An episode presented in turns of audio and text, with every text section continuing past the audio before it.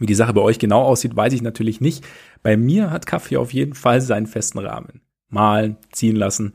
Es dauert ein bisschen. Nachts um zwei, wenn in Chicago Tip-Off ist, oder morgens um fünf für das schnelle Spiel vor der Arbeit, darf es aber natürlich gerne auch etwas schneller gehen. Zumal der Kleine jetzt nicht unbedingt von der schreienden Mühle wach werden muss. Kaffee braucht es trotzdem. Das wissen wahrscheinlich wenige so gut wie ihr und wir, die sich dummerweise keine Zeit oder mit Chicago, Boston oder San Francisco teilen. Je schneller und aufwandsärmer wir unsere Dosis Koffein bekommen, desto besser. Und dafür gibt's richtig Instant Kaffee. tatsächlich, aber nicht irgendein, sondern Black Coffee. Den haben wir tatsächlich eher zufällig vor unserem Campingurlaub im Juli entdeckt und dann auch eher aus praktischen Gründen eingepackt.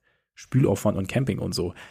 Am Ende war ich aber tatsächlich irgendwie selten so positiv überrascht, weil Black Coffee schmeckt jetzt nicht nur für Instant Coffee gut. Black Coffee ist so lecker, dass ich mir auch heute noch regelmäßig zu Hause eine Tasse aufgieße. Vor allem natürlich nachts. Zumal die Jungs echt eine coole Idee verfolgen. Sie haben selbst ziemlich intensiv probiert und geforscht und geschaut, um so die Sorten zu finden. Mittlerweile gibt's drei, die für sie am besten schmecken. So bekommt ihr, so bekommen wir Specialty Coffee zum Aufgießen. Zudem arbeitet Black Coffee mit Kooperativen in den Anbaugebieten zusammen, die den ökologischen Fußabdruck so gering wie möglich halten, die zudem faire Löhne auszahlen. Und dann ist da natürlich noch der Kaffee selbst. Tatsächlich ist Instant Kaffee nämlich die nachhaltigste Kaffeemethode, weil sie der Bohne am meisten entzieht und so am wenigsten Müll anfällt. Zudem hat Black Coffee für den sensationellen Geschmack ein einzigartiges Extraktionsverfahren entwickelt. Und aus all diesen Gründen freue ich mich umso mehr, dass wir jetzt zusammenarbeiten und wir ein kleines Angebot im Gepäck haben. Mit dem Code Korbjäger11 und Korbjäger mit Ä, nicht mit AE, mit Ä, bekommt ihr bei Black 11% Rabatt auf eure Kaffeebestellung. Der Marder Rosen wäre stolz. Geht einfach auf black.coffee, black, B-L-A-E-K.coffee und gebt beim Checkout Korbjäger 11 ein. Bietet sich natürlich auch bestens als Weihnachtsgeschenk an. Äh, zum Nachlesen haben wir alles nochmal in die Show Notes gepackt und jetzt würde ich sagen, viel Spaß mit der neuen Folge.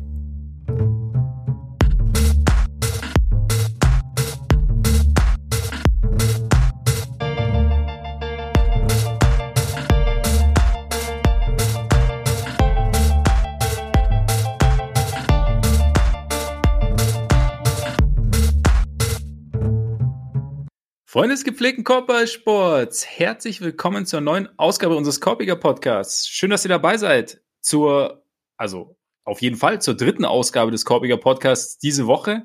Drei in einer Woche. Damit haben wir den Witz. Der Witz ist so geil, dass ich mir sogar aufgeschrieben habe. Mehr Dreier quasi getroffen als äh, Ben Simmons die Saison. Witzig. Ähm, ja, dreimal und trotzdem sitzt er wieder gegenüber mit Blick auf Präsident Brad Stevens wahrscheinlich schon ganz ungeduldig, der allseits beliebte. Ole fragt. Mein Name ist Max Marbeiter und Ole, bevor wir tiefer in irgendwelche Trades einsteigen, bevor wir in, uns überlegen, was jetzt, wie gut Derek White zu den Celtics passt und wie gut Harden mit Embiid harmonieren kann, haben wir schon mal drüber gesprochen und was sonst so passiert, was, was in Dallas, was man sich so ge genau gedacht haben könnte. Ganz kurz mein Einwand. Der, also ein Einwand, der mich eigentlich schon seit Jahren beschäftigt. Also seitdem wir halt wissen, dass es passiert und dass es es geben wird. Und ich weiß nicht, ehrlich gesagt, meiner Meinung nach, derjenige oder diejenige, man weiß ja nicht, im, im Liga-Office, die beschlossen haben, der beschlossen hat, dass es dieses Playing geben soll, gehört für mich gefeuert. So, so viel Muffensausen jetzt schon. Ohne Scheiß, mir geht dermaßen die Düse. Mir, also wenn, mir wurde zwei, drei Monate lang äh, um, den, um den Kopf, äh, um die Ohren geschmissen, äh, dass ich die, die Bulls so kritisch gesehen habe. Also nicht unbedingt von dir, aber von, von Menschen dass sie das Von beste Menschen. Team aller Zeiten sind, äh, dass sich das Fit. alles alles Fit also, würde ich dem nicht widersprechen. Eben. Ähm, ja, ja. Du als großer Nikola Vucevic-Fan. Äh, du du legst mir da ein bisschen was in den Mund. Aber gut, ja, ja. ich kann es, glaube ich, verstehen. Also, also der Osten ist noch mal gestörter geworden. Also das, das war tatsächlich auch so heute dann einer meiner ersten Gedanken, als ich so versucht, das, versucht habe, das im Kopf mal zu sortieren. Es gibt halt einfach zehn gute Teams im Osten. Es gibt kein richtiges Überteam, aber sie sind halt alle wirklich mindestens ganz gut bis zu bis zu wahrscheinlich sehr gut. Manche haben natürlich ein bisschen größere Upside, also zwei, über die wir jetzt auch äh, heute wahrscheinlich ein bisschen mehr sprechen werden. Aber ja. es, es gibt halt viele, die einfach legitim gut sind und äh, auch viele, die irgendwie eher so auf dem aufsteigenden Ast sind. Also Toronto beispielsweise, die auch einen kleineren Move gemacht haben, sich dadurch verstärkt haben. Die Celtics, die keinen guten Saisonstart hatten, aber das beste Net-Rating im Osten haben, so und ja. sich halt gestern auch nochmal verstärkt haben. Es gibt da schon echt ziemlich viele ambitionierte, gute Teams. Ich bin auch echt sehr gespannt, wie sich das über die über die nächsten Wochen noch sortieren wird, zumal es ja einfach gar nicht mehr so viele Spiele sind, bis die Playoffs losgehen und äh, beziehungsweise erstmal das Play für, für manche. Für manche. Und es sind, glaube ich, noch dreieinhalb Spiele Vorsprung für die Bulls mittlerweile. Und es ist halt einfach beschissen, dass jetzt halt noch mindestens vier Wochen ohne, ohne das große Playmaking eigentlich auch ohne halt die Defense man sich irgendwie durchhangeln muss. Und das heißt, im Endeffekt ist halt jedes Spiel ein Shootout und manche Shootouts gewinnst du halt und sie haben die Möglichkeiten, Shootouts zu gewinnen. Manche gewinnst du halt nicht. Und deshalb, ja, du sagst es schon. Ich meine, die anderen sind alle besser geworden. Es ist schon echt bitter. Ich meine, kein mehr, ich bin großer Play-In-Fan, aber es ist jetzt gerade echt, es ist jetzt gerade zum ersten Mal. Wir haben ja immer gesagt, so bei LeBron, es ist, die, die Idee ist so lange gut, bis er einen selber betrifft. So, jetzt bin ich dann auch, also LeBron und ich sitzen jetzt quasi in einem Boot. Ja? ja. Ich, kann, ich, hab, ich verbringe Verständnis auch für LeBron extrem gut. Ähm, na, nachdem ich letztes Jahr habe ich noch, habe ich es noch geheuchelt, jetzt habe ich es auch wirklich. Aber es ist echt, es ist echt bitter. Ganz kurz, um die Bulls vielleicht auch ganz kurz, wir müssen natürlich drüber sprechen kurz. Sie haben ja nichts gemacht. Und ich muss ja. sagen, was, was heißt, wir müssen drüber sprechen? Ich muss es kurz du loswerden. Musst drüber Ich hätte dich jetzt sonst auch gefragt, ob wir es einmal aus dem ja. Weg bringen wollen, dass du die, genau. die, die Off-Season, äh, ich meine, die, die ähm, Mid-Season-Aktivität der Bulls final bewertest. Genau, also bei, bei der Menge, ich weiß, die an, an Aktivitäten, die stattgefunden hat, weiß ich nicht, ob unsere Zeit reicht. Wir haben ja zum Glück nicht 25 Minutes or less, aber nein, Quatsch. Also ich, ja klar, ich meine, ich habe auch irgendwie gehofft bis zum Schluss, dass irgendwie was passiert, dass vielleicht noch ein kleinerer Move passiert, dass es irgendwie so ein bisschen Verstärkung für den Frontcourt gibt, aber die Frage ist halt, was auf dem Tisch lag, ne? Und ich habe es dir gerade vorher schon so, als wir gerade kurz geschnackt haben, vorher habe ich es ja schon gesagt, ich glaube halt nicht, also jetzt die, die Kapelle zu opfern, nur um zu sagen, okay, wir holen jetzt zum Beispiel Jeremy Grant, also wir traden Patrick Williams und vielleicht auch noch Kobe White dazu oder was auch immer, sondern wir machen jetzt irgendwie, oder wir machen jetzt, wir traden zu viel, um zum Beispiel einen Backup-Center zu bekommen, zum Beispiel jetzt, also Jakob Pöltl ist extrem gut, aber um Jakob Pöltl zu bekommen, der dann aber hinter Vucevic nur so und so viele Minuten sieht, beziehungsweise wir haben dann, oder statt Vucevic, dann hast du Vucevic und wie auch immer, ähm, jetzt so ein bisschen so ein Panik-Move zu machen, eben um zu sagen, uh, wir wollen jetzt das Play-In vermeiden, weil du halt diese ganzen Verletzten hast, ist, glaube ich, wenig sinnvoll. Und wenn dann so ein kleiner Move, wie jetzt zum Beispiel Torrey Craig zu holen, nicht auf dem Tisch liegt, also ich weiß auch nicht, wie viel Bock die Pacers haben, Torrey Craig jetzt einen Start weiter rüber zu traden. Also sie sind zwar keine direkten Konkurrenten, aber trotzdem äh, weiß man ja immer nicht, was da dann irgendwie so ähm, vor sich geht. Von daher finde ich es okay zu sagen, okay, wir, sie haben ja dann ein paar haben dann dran erinnert, so huhu, Sam Garpex auch immer witzig, dass sie genau das gleiche sagen wie Garpex, so we like this group. Ähm, aber wenn fit, I do like this group as well. Also weißt du, es ist halt, mhm. wenn, wenn alle wieder fit sind, dann, dann beziehungsweise nach und nach zurückkommen, dann sieht es alles schon wieder besser aus, dann ist die Balance wieder da, habe ich auch schon gesagt, dann hast du auch wieder diese, diese, diesen, diese Defense-Komponente sozusagen mit Caruso, mit Derek Jones Jr., auch mit Lonzo, Lonzo wieder als, als Glue-Guy in der Offense. Ähm, und sie sind ja relativ optimistisch bei Patrick Williams, dass er dieses Jahr echt noch zurückkommt, dass er vielleicht so Mitte März zurückkommt. Klar muss man dann sehen, wie er reinkommt. Also er kam ja am Anfang schon nicht gut in die Saison. Aber ich finde es okay, wenn der groß, also kein Panik-Move zu machen, so okay, wir müssen jetzt irgendwie diese, diese Stelle schließen jetzt, weil die Saison, weil die, die Chance ist nicht mehr einmalig. Also selbst wenn die Bulls jetzt Jeremy Grant geholt hätten, meiner Meinung nach sind sie jetzt kein, also gerade auch nach den Moves, die wir gesehen haben, sind sie kein Contender, kein Nummer 1 hm. Contender. Also da muss viel zusammenkommen, dass sie Champion werden können oder zumindest in die Finals kommen können. Also und deshalb lieber so, lieber Füße stillhalten, sagen, wir haben im letzten Jahr viel gemacht und jetzt war einfach der Move, den wir wollten, war nicht auf dem, war jetzt nicht da. Wir brauchen Kobe zum Beispiel auch noch, um jetzt diese sechs bis acht Wochen auch halbwegs solide zu durchschiffen und keine Ahnung, ob dann noch mal irgendwie was passiert Richtung, Richtung Draft oder so. Von daher schon okay für mich. Vielleicht geht da ja auch, also die Bulls könnten ja auch eigentlich ein relativ interessantes Team äh, auf dem Buyout-Markt sein, eigentlich, weil du Kommt stand jetzt, ist das ja ein Team, was einerseits zwar gut ist, ambitioniert ist und andererseits aber halt auch dringenden Bedarf hat, weil der Kader ja. im Moment halt sehr ausgedünnt ist. Also das heißt, wenn man da, also es, es gibt ja immer dann ganz paar Namen, um die sich alle bewerben und die werden da nicht ganz oben stehen, aber sie können halt wahrscheinlich mit einer etwas größeren Rolle winken, als das viele andere Teams können, die dann interessiert werden. Wobei ja. auch allein im Osten, ne, also äh, Philly, Milwaukee, Brooklyn, es gibt ja überall eigentlich doch fast Bedarf, den Kader ja. so ein bisschen aufzufüllen, aber, ja. aber selbst wenn, so Chicago kann da eigentlich durchaus mit einer ganz guten Kombination vielleicht werben und vielleicht geht dann da was. Und ich denke auch, dass in der Situation, wo sie sind, macht das wahrscheinlich mehr Sinn, als jetzt so das das Tafelsilber, was man noch hat, zu verscherbeln. Ja. Absolut. hätten nur Vucevic verscherbeln können. Ja, ja vielleicht, hätte man, sogar, Ahnung, vielleicht hätte man Spencer Dinwiddie und Davis Bertans bekommen können. Vielleicht, vielleicht. Das, aber weil da muss schon, da muss schon anderes Kaliber her natürlich, ne? Also ja. für, für die beiden. Aber vielleicht keine Ahnung. Bei Vucevic, wie gesagt, so wenn alle fit, wenn alle fit waren, war das alles nicht so übel. War, hat ein bisschen unterperformt äh, beim Wurf, aber wer weiß, vielleicht fängt er sich noch. Und meine, im Sommer ist sein, ist, hat er auch ein, ist, läuft sein Vertrag dann quasi, oder ist es ein auslaufender Vertrag ab Sommer? Weißt du? Ja, und jetzt lass uns über Moves sprechen, die es gegeben uns, hat. Genau, lass uns, lass uns über Moves sprechen, die es gegeben hat. Ganz kurz noch äh, patreon.com slash Korpiger, Podcast Korpiger mit. Ah, eh. Vollkommen richtig. Auf dieser Seite könnt ihr uns nämlich mit monatlichen Beiträgen unterstützen. Wenn ihr das wollt, wenn ihr findet, dass das, was wir tun, unterstützenswert ist. Vielen Dank an all die es schon tun. Gibt es übrigens auch extra Content. Normalerweise gibt es halt natürlich, wenn es mehrere Folgen pro Woche gibt, findet mindestens eine davon auf Patreon statt. Diese Woche haben wir gedacht, Trade Deadline machen wir alles auf dem normalen Kanal. Dazu gibt es bei Patreon auch mal ein Mailback. Wir schauen uns einzelne Spiele an. Aber nachdem wir ja doch einiges zu besprechen haben, obwohl ich ein bisschen überrascht, ich dachte, ich hatte mit mehr gerechnet. Also gab, ich glaube, es gab dieses Jahr deutlich mehr Gerüchte als dann finale Trades. Also ich war, oder es gab die deutlich weniger Aha-Momente oder Ö-Momente, fand ich, also für mich jetzt persönlich, als vielleicht die letzten Jahre oder natürlich bei dieser ganz wilden Trade-Deadline von ein paar Jahren, als, ich weiß gar nicht, 80 Spieler innerhalb von 80 die, Sekunden getradet wurden. Die Isaiah Thomas war. Deadline, 2015 ja. war es, glaube ich, ne?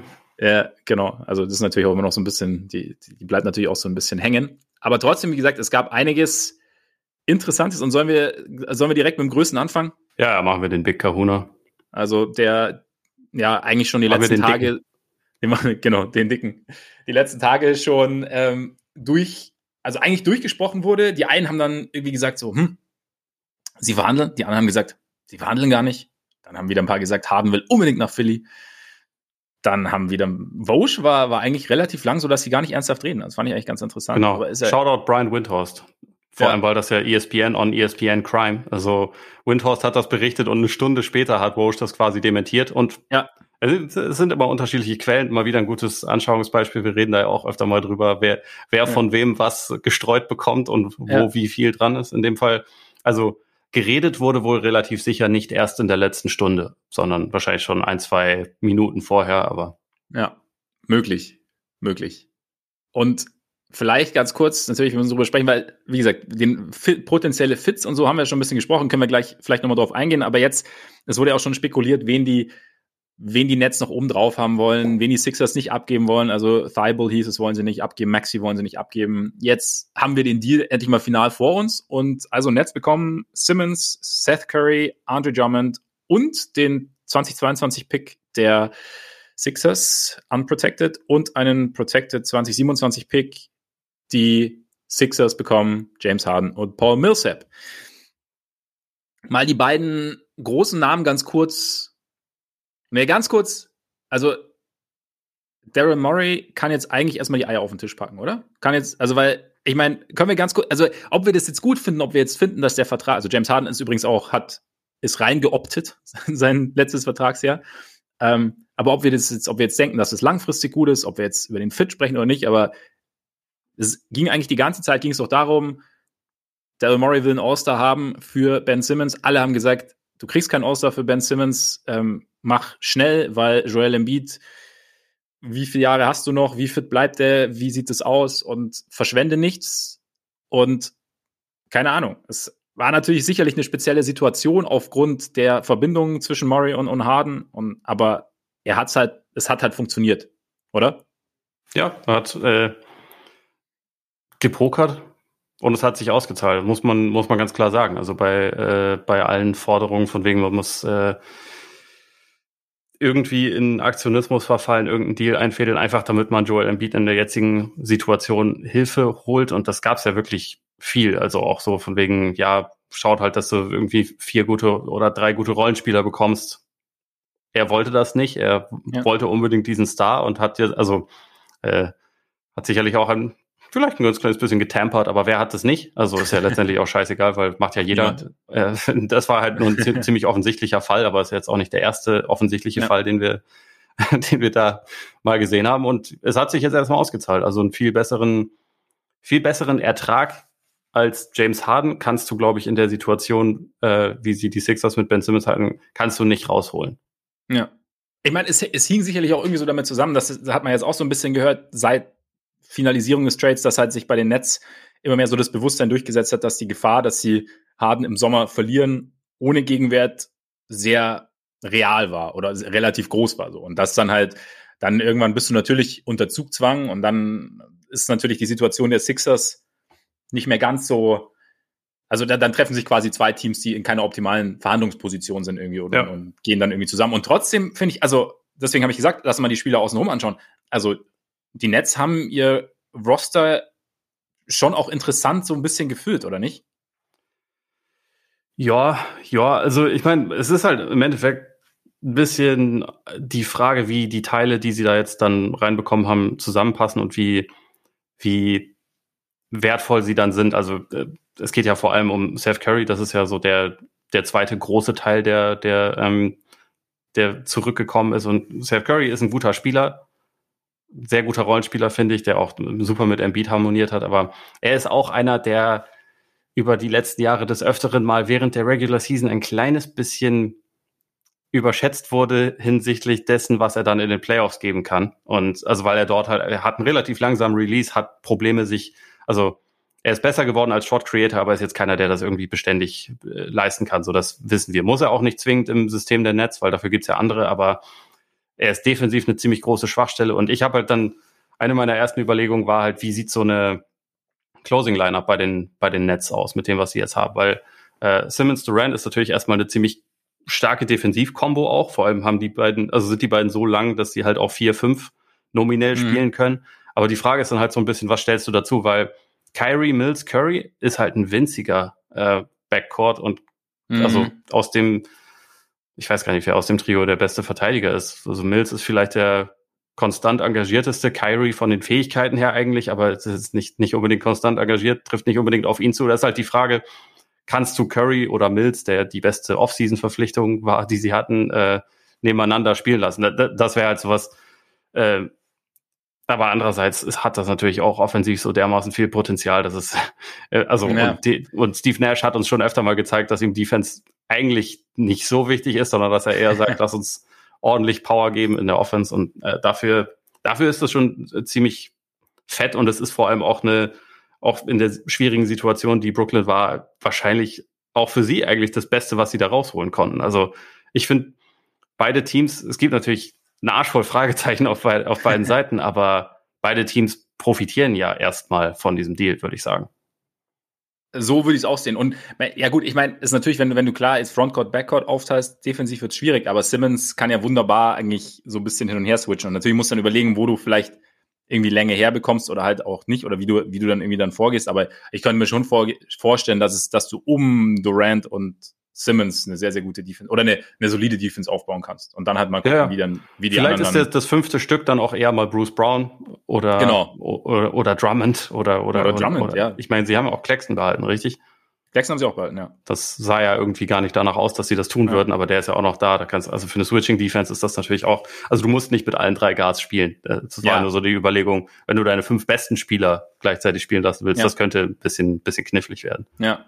Aber ich finde es trotzdem, ich finde es interessant. Es ist halt für mich sind die Nets halt jetzt wieder ein interessanteres Team einfach. Ich meine, Joe Harris äh, ist halt die Frage, wie mit seinem Fuß, also hat ja die OP, jetzt ist gerade so ein bisschen die, die Frage. Sieht wohl so aus, dass man ihn diese Saison nicht mehr sieht, ne? Genau, also dass er vielleicht oder dass er noch eventuell nochmal operiert werden muss. Ich habe da jetzt auch nichts Neues mehr gelesen, aber dass man halt da ist vielleicht Curry auch so ein bisschen so eine Versicherung, weil Shooting hat natürlich ohne Harris dann schon auch gefehlt in letzter Zeit. Ja. Und Curry zwar auch jetzt die letzten Spiele ein bisschen Probleme gehabt von draußen, oder generell mit dem Wurf gehabt, aber grundsätzlich, glaube ich, dürfte auch wieder um die 40 Prozent dieses Jahr. Also ist einer so, der besten Schützen der Welt. Also wenn er, ja. wenn er ein ganz kleines Zeitfenster hat, um seinen Wurf loszuwerden, dann, dann äh, ist das schon, äh, ja. ist, ist das schon eine sehr gute Option, auf dem Court zu haben. Und er ist auch wirklich so vom, vom Ballhandling und, äh, und so besser geworden. Das wird jetzt nicht seine primäre Rolle sein bei den Nets, ja. aber kann er schon auch äh, so gelegentlich mal was übernehmen.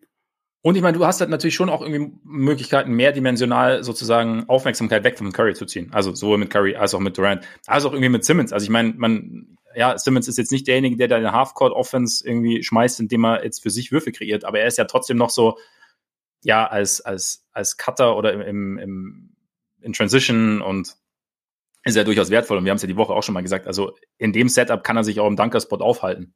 Offensiv. Ja. das wird halt Problem. total spannend zu, zu sein, wie seine Rolle sich so gestaltet, gerade im äh, Hinblick darauf, dass von den letzten 23 Spielen, die sie nach dem All-Star-Break oder so noch haben, da, da sind 10 dabei, wo, wo Kyrie mitspielen kann. Stand jetzt. Äh, mhm. Äh, also, und ich meine, KD ist ja Stand jetzt auch noch nicht fit. Mal gucken, wie lange das noch dauert, aber also maximal 10 gemeinsame Spiele wird diese neue Big Three haben bis zu den Playoffs. Das muss man ja. sich halt auch erstmal reinziehen. Und Simmons Rolle kann ja eigentlich komplett unterschiedlich sein. Wenn Kyrie mit drauf ist, dann ist er vielleicht mehr Off-Ball, wo man dann auch schauen muss, wie, wie kann er das machen. Ich sage ja seit Jahren, eigentlich soll er gute Perimeter-Creator neben sich haben, um mehr so eine so ein bisschen Draymond Short Roll äh, mhm. Meister zu werden, der Blöcke stellt, abrollt und dann den, den, den Pass spielt oder vielleicht halt selber ja. attackiert, aber halt eher das Ganze in Bewegung bekommt und nicht der, der primäre Initiator sein muss. Ähm, wenn Kyrie dann nicht dabei ist, hat er dann eine ganz andere Rolle, sagt man dann, okay, eigentlich finden wir das trotzdem besser für Simmons, deswegen Durant, du bist eher derjenige, der, der so der primäre ähm, Initiator ist, ist das dann wieder zu viel Last für, für Durant. Also ich finde das ganz spannend, wie man, wie sich seine Rolle da so finden wird, zumal es halt, wie gesagt, noch ein ganz paar Spiele sind bis zu den Playoffs. Ja, das stimmt natürlich. Es macht es halt spannender. Deswegen irgendwie, ja, ich, ich finde es, ich mag das Setup irgendwie. Aber es ist natürlich die Frage, weil die Nets natürlich auch nicht wissen, wann Simmons zurückkommt. Also man hat ja auch so gelesen rund um den Trade, so dieses, also er arbeitet immer noch mit diesen Mental Health äh, Spezialisten zusammen und, und, und wann, wie fit ist er jetzt? Wie spielfit in Anführungszeichen ist er? Wie lange dauert bis er ja, sich akklimatisiert hat, bis er überhaupt, bis wir ihn das erste Mal irgendwie dann bei einem offiziellen Spiel sehen. Also man merkt, bei, es kann ja wirklich sein, dass Kyrie die Heimspiele noch machen kann dieses Jahr. Also mit diesem, was man so hört, dass dieses, dass das Universum halt doch einfach auf seiner Seite ist. Ja, ja. Und auch zu Recht auf seiner Seite ist. Ähm, ja. Und vielleicht, vielleicht ist es aber auch gar nicht so, also natürlich wollen die Nets auch dieses Jahr so viel wie möglich rausholen. Kyrie hat ja auch noch nicht verlängert, aber Simmons, also sie haben jetzt halt auch so ein bisschen Zeit gewonnen, ne? Ja. Irgendwie. Genau. Also, Simmons ist sieben Jahre jünger, glaube ich, und halt einfach noch unter Vertrag auch. Deutlich geringer. Also es ist zwar ein Maximalvertrag, aber halt für jemanden, der den anschließend an seinen Rookie-Deal hatte und nicht wie James Harden anschließend an den Supermax, den er schon hatte, wo der nochmal ja. der, der äh, einer der größten Verträge der NBA-Geschichte oben drauf kommen wird, sondern es ist halt genau. im Vergleich wesentlich günstiger und äh, man kann natürlich drüber streiten. Also Harden ist, ist der deutlich bessere Spieler, aber Simmons deckt halt trotzdem auch viel ab, was den Netz gefehlt hat, also und was, was ihnen Harden auch nicht geben konnte. Gerade defensiv ist es halt einfach eine neue, neue Komponente im Spiel. Und ich glaube auch, dass er, also gerade so in Transition mit, mit Kyrie auch super harmonieren könnte, theoretisch. Mhm. Ja, ja, ich muss sagen, ich freue mich halt einfach auf den, auf Ben Simmons wieder mal in einem anderen Setup, das nicht halt von vornherein schon immer diese, diese Problematik hatte, ja, wie, wie bekommst du einen theoretischen Point Guard, dem halt ein essentieller Guard-Skill fehlt, nämlich der Wurf, mit einem sehr dominanten Center, der zwar werfen kann, aber eigentlich am besten irgendwie schon auch rund um die Zone aufgehoben ist. Wie kommt, also wenn in, in dem Moment, in dem du halt Simmons da rausnimmst aus diesem Ding und in eben mit einem kreativen Guard und einem, einem der besten, vielseitigsten Scorer aller Zeiten irgendwie kombinierst, krieg, kommen, da, kommen da seine Stärken, die er auch offensiv, wie gesagt, ohne Frage hat für mich. Wie kommen die da zum Tragen? Und sehen wir dann irgendwie halt einen, einen spaßbringenderen Spieler dann wieder und halt und entfesselt oder, oder, oder löst sich da bei ihm halt irgendwie auch irgendwie was. Und da, ja, da habe ich jetzt irgendwie schon, ich habe schon Bock, das zu sehen, auch wenn die Netze natürlich halt einfach wild sind und einfach das ist halt einfach, das ist halt, trifft's ganz gut. Dieses, äh, ich weiß nicht, hast du diesen von Joe Warden äh, 25 Gedanken zu äh, James Hardens Wechsel, wo er irgendwie drüber spricht, äh, da schreibt er, also bei The Athletic schreibt er äh, dann, dass Harden und, und Kyrie wohl nicht 100% auf einer Wellenlänge gewesen wären und dass dann ähm, Kyrie hat ja auf jeden Fall halt Natives, äh, Native-Wurzeln sozusagen in den USA und hat dann eben auch so ein, dieses, so ein Ausräucherritual und das macht er nicht überall, in Cleveland in der Kabine hat das wohl mal gemacht. Ja, das hat er hat auch halt quasi, äh, in, in Boston mal gemacht.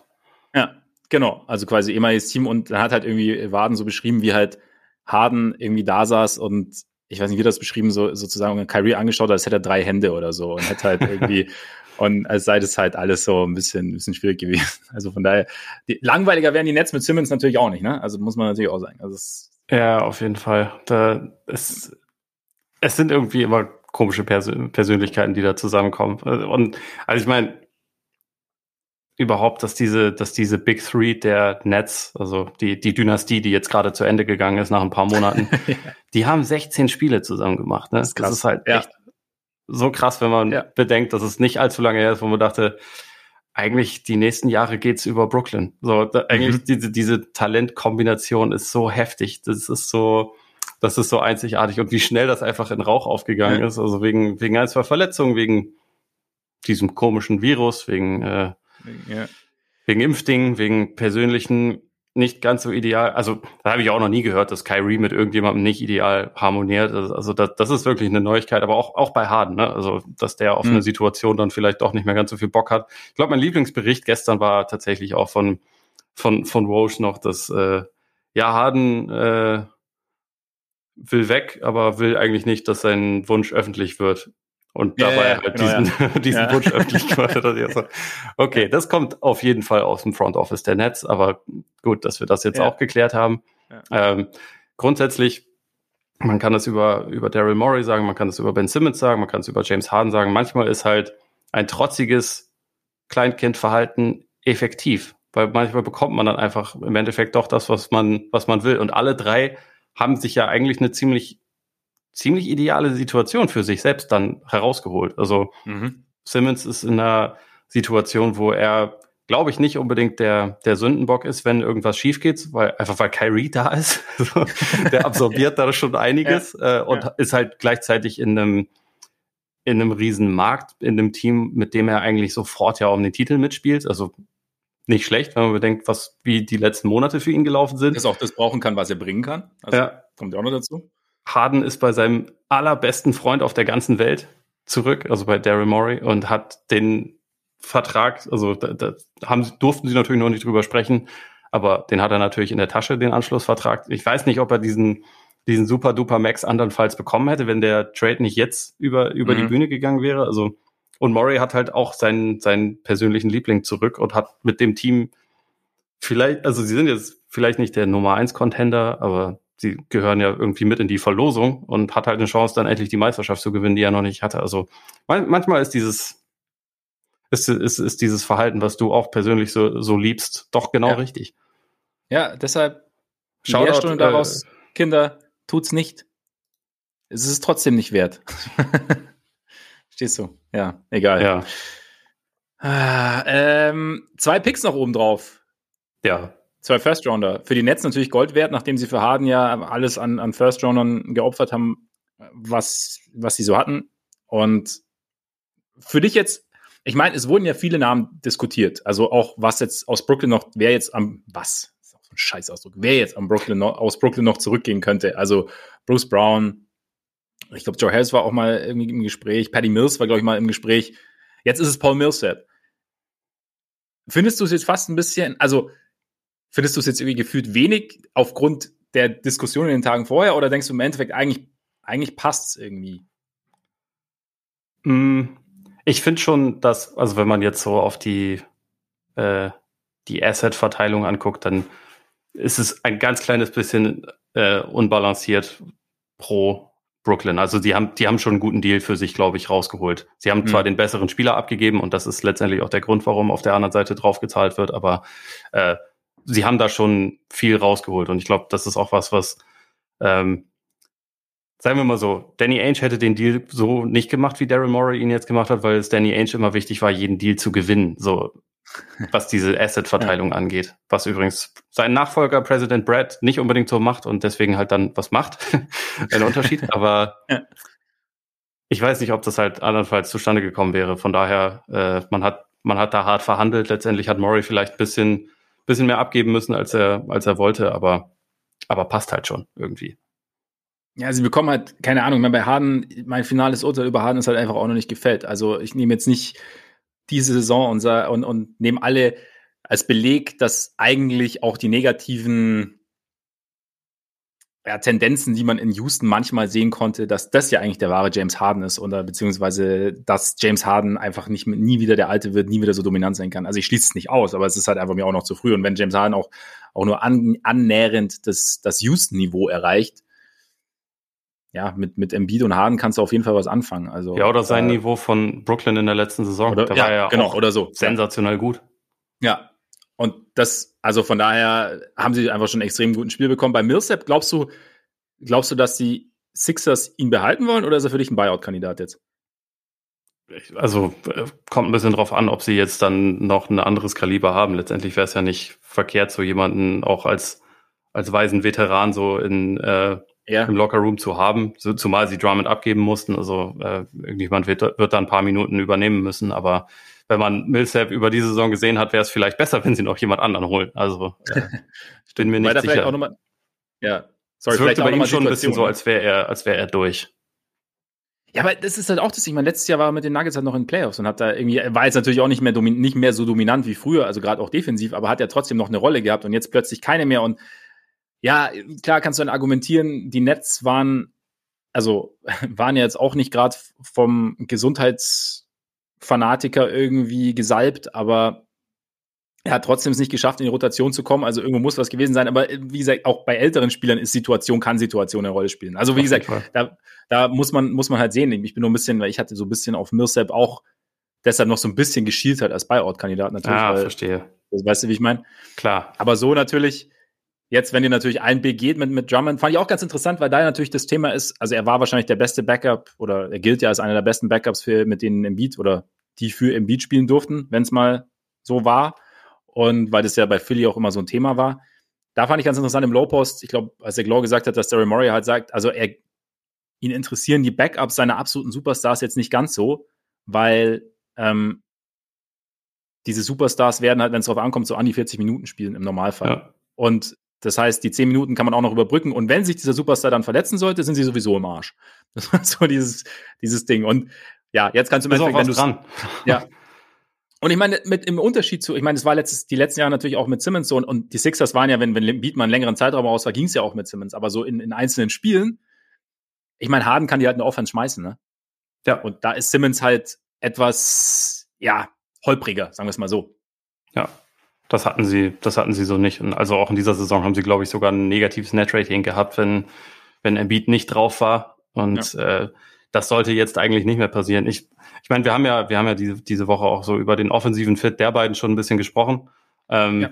Ich glaube, auch wenn das nicht, vielleicht nicht auf den ersten Blick Match made in heaven ist, sind beide so gut und also, dass, dass ich irgendwie schon denke, die werden da eine Lösung finden und also auch die Spieler, die sie um sich herum haben, sind vielleicht nicht ganz ideal, aber sie, also ich glaube, der Mix ist gut genug, um, um offensiv wirklich einen großen Schritt nach vorne zu machen. Ich meine, sollte auch, wenn man, wenn man für Harden tradet, dann sollte man davon ausgehen, dass das um einiges besser wird. Defensiv finde ich halt noch ziemlich spannend. Also jetzt mhm. abgesehen mhm. davon, dass Harden eh, also in dieser Saison gar keine Defense gespielt hat und das also vor allem die letzten Wochen eine absolute Frechheit waren. ähm, ja, aber er wollte nicht, dass die Leute merken, dass er weg will. Ja, das stimmt.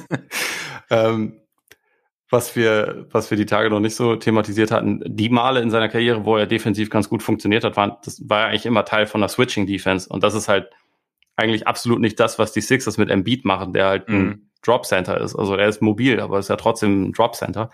Ähm, da bin ich mal gespannt, wie sie das deichseln werden und wie sie es schaffen, weil, aber irgendwie, auch wenn, vielleicht ist das ein bisschen naiv, weil James Harden jetzt auch schon ein paar Tage in der, in der Liga ist, aber einer meiner ersten Gedanken war, okay, jetzt hast du deinen Willen bekommen, jetzt gibt's aber wirklich keine Entschuldigung mehr und du musst eigentlich jetzt dir halt hart den Arsch aufreißen und ja. dieses Jahr oder nächstes Jahr Meister werden, weil sonst, äh, also ich meine, das ist halt das Ding. Sonst hat er halt trotzdem seinen Vertrag.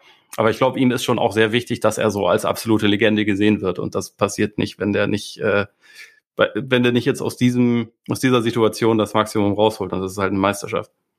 Und dafür muss er verteidigen. Also irgendwie, ich, ich nehme schon an, dass er das irgendwie versteht. Aber die Frage ist, ob das, ob das reicht, um ein, ein gutes Defensivkonzept aufzubauen. Also ein, eins, was, was gut genug ist, wo er dann wirklich einen Beitrag leisten kann.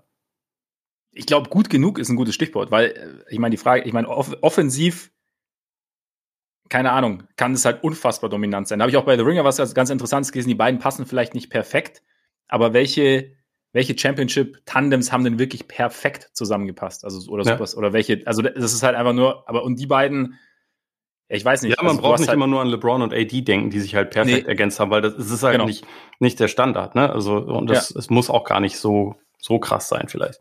Genau. Und die beiden sind halt so gut in dem, was sie tun. Und es gibt schon auch Möglichkeiten, dass du, dass die beiden halt auch gemeinsam funktionieren. Allein weil es halt ein Guard ist und ein Big Man. Also da gibt's ja schon Optionen und Möglichkeiten. Und ich habe es ja auch schon mal die Woche gesagt, nur weil wir Harden jetzt noch nicht mit einem nicht vertikal nicht so begabten Big Man gesehen haben, also der jetzt halt dann irgendwie seine, seine Lob-Anspiele reinstopft, heißt es nicht, dass es nicht funktionieren kann oder dass es nicht gehen kann. Also wie gesagt, ja.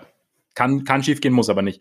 Und ja, also mit der Defense, ich bin halt gespannt. Also es ist halt, was, was Harden halt machen kann, ist Einsatz zeigen. Ich bin, also ich kann, ich kann mir James Harden kann jetzt nicht, nicht irgendwie so als Ballhawk irgendwie vorstellen oder halt wie jetzt, wie jetzt in, in Defensive Stance geht und halt dann wirklich versucht, Druck auszuüben, zumindest halt vor seinem Gegenspiel. Ich habe irgendwie die Vorstellung noch nicht. Die Frage ist halt auch, wie viel, also ist es, muss es eine Switching-Defense sein oder kann es auch einfach sein, dass, dass Embiid und dann halt auch Thibault viel ausbügeln können oder zumindest, sagen wir, so viel ausbügeln können, dass die Offense es dann irgendwie wieder auswirkt, äh, aufwiegt, nicht auswirkt, aufwiegt, in den Playoffs dann. Also natürlich jetzt, ja. Regular Season ist erstmal gucken, dass man, dass man irgendwie reinkommt, muss ja auch sehen, Harden mit seinem Hamstring ist ja das, was ihn letztes Jahr auch die Playoffs, äh, in den Playoffs zur Pause gezwungen hat, wann er jetzt spielt und, und wie viel Zeit sie bekommen. Aber laut Charles Barkley spielt er im nächsten Spiel. Ja, ja, genau. ich fand KD gut beim, beim All-Star-Draft, dass er da auch auf jeden Fall überhaupt seiner, also KD, also einmal abgesehen davon, dass er Harden halt nicht gewählt hat, aber dass KD einfach, also diese, diese versteinerte Miene während dieses ganzen Schauspiels von KD war halt schon wieder sensationell. Also, Auf seine alten Tage wird er, wird er zur, zur absolut sympathischen Figur. Das ist verrückt. Ja, ja. Ähm, was ich mir überlegt hatte, also sie haben jetzt natürlich, also Maxi dürfte ja auch gesetzt sein quasi. Das heißt, sie sind, sie haben jetzt zwei nicht wahnsinnig defensiv starke Guards.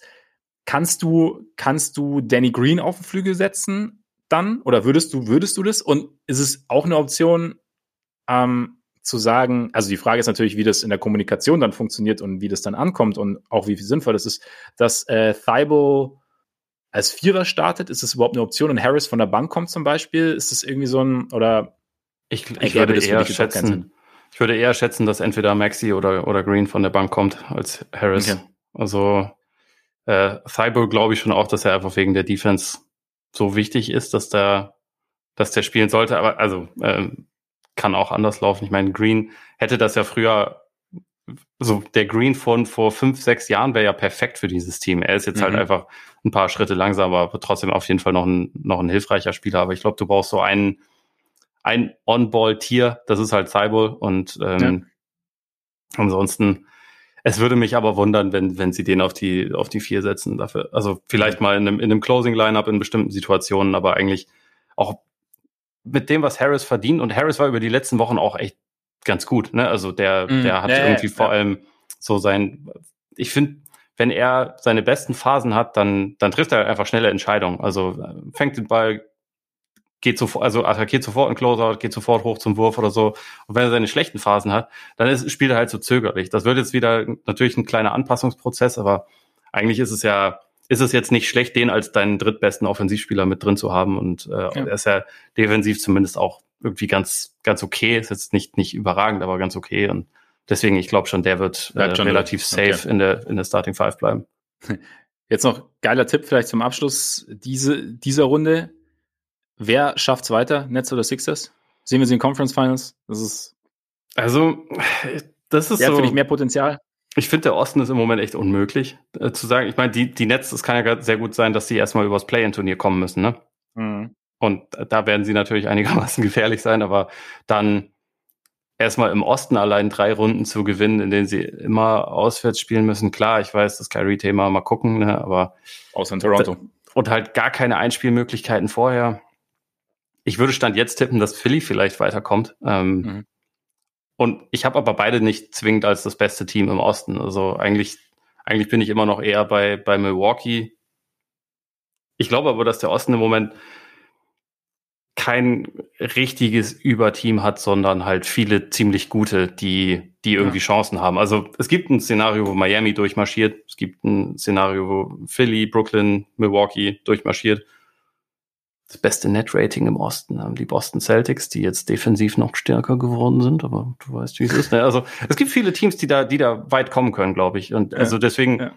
ich finde es gerade brutal schwierig zu sagen, so die habe ich jetzt als Favoriten. Ich würde halt als Default immer noch sagen Milwaukee, weil ich auch immer noch glaube, dass Janis der beste Spieler im Osten ist, aber da ist jetzt äh, Connaughton ja auch noch raus. Äh, geiles Timing, wenn man die Vincenzo gerade abgegeben hat. Äh, ich ja. habe keine Ahnung, was ihnen Sergi Bakker noch bringt, äh, ob und wann wir Brook Lopez sehen und so. Also es gibt da schon auch Fragezeichen, aber ja. so mein Default wäre Milwaukee. Mhm. Aber also wie, wie siehst du denn das gerade?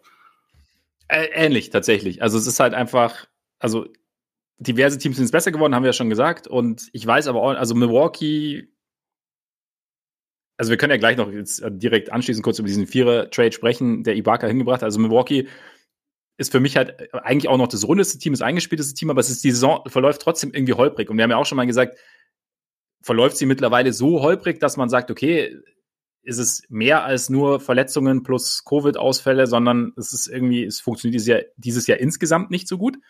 Dann weiß man natürlich nicht. Und wie du sagst, ich meine, die Celtics sind im Kommen. Philly, ich würde Milwaukee auch noch favorisieren, aber ich glaube, für mich ist Philly jetzt schon sehr nah dran. Also auch wenn es jetzt alles nicht perfekt ist, aber wie gesagt, Perfektion, weiß ich nicht, wann das letzte Mal ein wirklich perfektes Basketballteam gab in der Theorie. Ja, doch, die Warriors. Die 17er Warriors, aber das sind auch die ja. einzigen. Genau, das sind die einzigen und auch so in meiner kompletten Erinnerung das einzig perfekte. Und die hätte, die hätte Shaq in seiner Prime auch aufgefressen. Ja, natürlich. Alleine. Hätte Kobe gesagt, auf die Bank, mein Freund. Eben. Also da hätte es nichts gegeben. Aber von daher, nee, aber ich sehe Philly schon sehr, sehr nah dran und dann mal gucken. Und ich meine, gut, keine Ahnung, sobald die Carew-Show wieder durch die Hallen fegt, ne? Und dann, und ganz ehrlich, mit Pat, Entschuldigung, also, da ist die zweite Runde mindestens drin. Okay, äh, dieser Trade, ne? Ähm, vier Teams, Sergi Barker jetzt bei den, bei den Bucks, Bucks dazu noch einen 23, 23er Second Rounder bekommen und ein 24er, 24er Second Rounder. Ähm, den der Blazers über die Kings, ähm, den anderen von Detroit, dann Pistons, Marvin Bagley. Kein König mehr. Jetzt bei den Pistons, die Kings dafür Dante DiVincenzo aus Milwaukee, dazu Josh Jackson und Trey Lyles aus Detroit. Die Clippers haben unseren Freund Rüdiger Nachbarschaft bekommen. Shoutout Rüdiger. Noch, noch eine neue Nachbarschaft für Rüdiger. Und deinen auch Freund Sammy Ogile. Shoutout. So. Alles für sich irgendwie interessant. Und äh, du hast gerade schon gesagt, wir haben immer gesagt, okay, Dante DiVincenzo dieses Jahr jetzt mit meinem persönlichen Freund Grayson Allen und ähm, Pat Connaughton so ein bisschen entbehrlich geworden. Haben sich die Bucks auch gedacht, haben ihn getradet, dann bricht sich Pat Connaughton einen Knochen in der Hand im nächsten Spiel. Blöd. so oder so blöd. So oder so blöd. in, dem, in dem Kontext natürlich noch blöder. Aber du hast schon gesagt, du weißt, also die Frage ist, was Ibaka bringen kann. Ja. Die Idee von Ibaka, also was Ibaka theoretisch drauf hat, passt dir eigentlich ziemlich gut. Gerade wenn du überlegst, dass man nicht weiß, wann Lopez zurückkommt. Und Ibaka hatte zuletzt, glaube ich, auch wieder ein so ein bisschen bessere Auftritte für die Clippers, hat dann wieder gar nicht gespielt. Aber grundsätzlich, ja. was hältst du davon, zu sagen, Dante DiVincenzo, ja, wir haben jetzt andere, wir haben Alternativen und wir schauen, dass wir uns jetzt auf den großen Positionen noch ein bisschen auch mit Ibaka dann konkret verstärken. Ich glaube, das war schon an sich die, die richtige Idee. Also einfach, weil er so ein bisschen, bisschen über war und in, im Sommer Restricted Free Agent gewesen wäre. Ich hatte äh, auch gehofft, dass, dass die Celtics sich den holen, weil ich Dante DiVincenzo eigentlich schon ganz gut finde. Aber äh, in der Situation, wo, wo Milwaukee ist, macht das halt einfach Sinn, glaube ich. Also selbst wenn man davon ausgeht, dass, dass Lopez zurückkommt, ähm, dass man sich halt noch eine Versicherung holt, noch jemanden, der, der da irgendwie helfen kann. Und also ich stimme dir zu, in der Theorie ist Ibaka eigentlich ja jemand, der das Profil ganz gut erfüllt. So, kann Dreier treffen, selbst in dieser Saison ist er, glaube ich, bei, bei 39 Prozent. Das ist jetzt geringes Volumen ähm, und so gut ist er nicht in Wirklichkeit, aber über die, die letzten Jahre hat er sich ja schon zu einem ganz, ganz guten ähm, Dreierschützen entwickelt. Das ist ja, glaube ich, in dem System der Bugs schon sehr sinnvoll, gerade wenn du neben Janis spielen willst. Und das mhm. Davon würde man ja ausgehen. Defensiv finde ich es halt kompliziert. Also es ist über die letzten Wochen, glaube ich, auch besser geworden, aber zu Beginn der Saison war es halt schon echt, also nachdem er, nachdem er von seiner Verletzungspause zurückkam, wirkte er auf mich schon sehr unbeweglich. Und es hat ja auch Gründe, dass Isaiah Hartenstein ihn als vorher nicht mal garantierter äh, mhm. Kaderplatz dann einfach verdrängt hat in der Rotation und äh, den Platz auch nicht mehr so dauerhaft hergegeben hat. Deswegen es ist, ich meine, letztendlich waren sie jetzt auch nicht in der Situation, wo man sich dann aussuchen kann, wen man zurückbekommt wahrscheinlich, sondern es gibt halt ein paar Optionen, auch vor allem ein paar Spieler, die Playoff getestet sind, die wissen, was man da tut. Ibaka ist da wahrscheinlich jemand, der weit oben auf der Liste stand. Das hat so gepasst und ich glaube, wenn er so die die Form, die man jetzt teilweise von ihm gesehen hat, wenn er das so ein bisschen konservieren kann, dann, dann kann er schon echt eine gute Hilfe für sie sein. Aber ich bin mir einfach aktuell nicht sicher, muss ich sagen. Ja, ich meine, ja, es ist ja genau das Ding.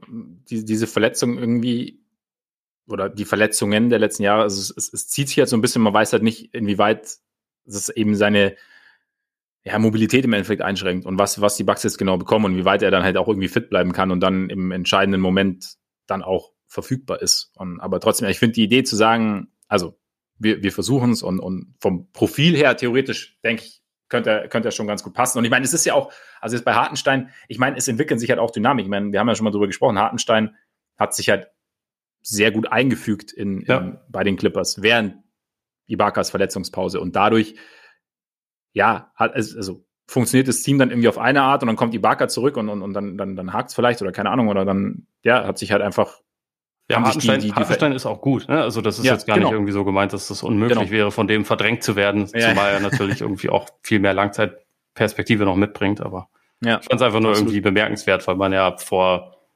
äh, vor anderthalb Jahren äh, war Ibaka ja der, der Clou der Offseason. Also so die, die Winner-Verpflichtung, die äh, wie in diesem Sommer Patty Mills. Es ist halt immer äh, so das das Ansehen sinkt dann doch immer relativ schnell, wenn halt Verletzungen ja. und sowas dazukommen. Ich würde beides auch immer noch unterschreiben. Also, aber das ist ja genau das Ding. Also, warum man halt auch Deals sowohl in die eine als auch in die andere Richtung nicht immer ganz so final bewerten braucht, weil irgendwie, oder halt so, das wird auf jeden Fall so und so eintreten oder so und so nicht ja. eintreten, weil es ist halt, keine Ahnung, Verletzungen oder es passt teamintern irgendwie nicht oder was auch immer oder, oder jemand entdeckt plötzlich irgendwas, was man vorher noch nicht gesehen hat was er vorher in seinem, in seinem alten Team so gar nicht, gar nicht entdecken konnte, quasi. Also von daher, ja, also, ne? Aber kurz vielleicht noch zu Marvin Bagley.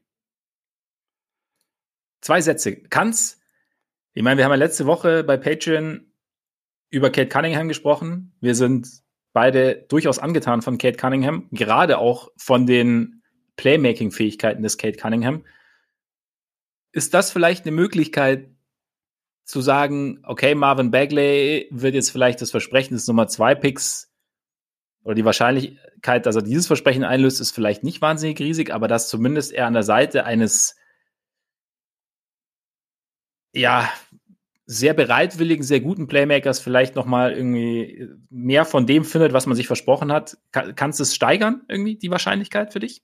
Ja, also ich glaube vor allem auch, dass es für ihn nötig war, eine andere Situation zu haben, weil in, in Sacramento hatte er halt einfach dieses Stigma von, das war, das war der Typ, den wir statt Luka Doncic gedraftet haben, was halt, da, da kannst du nicht gewinnen und es gab seit. statt Trey Young.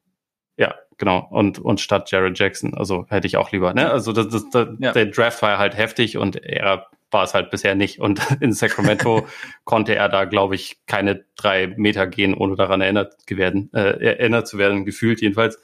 Und ähm, diese Situation hat er jetzt halt einfach ein bisschen, bisschen abgelegt. Also zumal das ja auch irgendwie dort so war, dass seine Familie sich dann mit Luke Walton angelegt hat und alles Mögliche. Also das, das war einfach alles, glaube ich, eine ziemlich kaputte Situation, die mhm. auch nicht mehr wirklich zu retten war, auch wenn Elvin Gentry es ja versucht hat. Ähm, also er braucht den Szenenwechsel.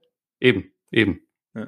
Er braucht den Szenenwechsel. Ich glaube, in Detroit hat er jetzt ja erstmal überhaupt gar keinen Druck, ähm, abgesehen davon, dass er, dass er auch Restricted Free Agent wird. Aber oder ist er schon? Doch, ja, genau, er wird Restricted Free Agent. Also es geht schon um einen Vertrag, aber es geht jetzt erstmal halt irgendwie einfach darum, so seinen persönlichen Basketball-Exorzismus, glaube ich, so ein bisschen zu zelebrieren ja. in einer Situation bei einem Team, was keine Ambitionen hat. Also ich glaube, Dwayne Casey ist schon ein Coach, der auch von seinen jungen Spielern einfordert, dass die sich defensiv anstrengen. Das ist etwas, was wir von Bagley jetzt nicht unbedingt immer gesehen haben. Das wird er tun müssen, um, um eingesetzt zu werden, glaube ich. Aber vielleicht ist es für ihn wirklich eine Chance. Und ich glaube, dass er basketballerisch schon, schon Fähigkeiten hat, die eigentlich einem, einem guten Team helfen können auf Dauer. Also er ist, er ist mobil, er ist athletisch, er hat, er hat theoretisch den Wurf, der nicht immer fällt, aber der, also wo die Anlagen halt einfach ganz gut sind. Vielleicht Vielleicht kann er mit der Zeit ein vernünftiges äh, Two-Man-Game mit, mit Kate entwickeln. Vielleicht auch nicht, aber ich glaube, es musste einfach passieren, dass er da mal rauskommt. Das ist wahrscheinlich eh schon viel zu spät passiert. Äh, aber ja.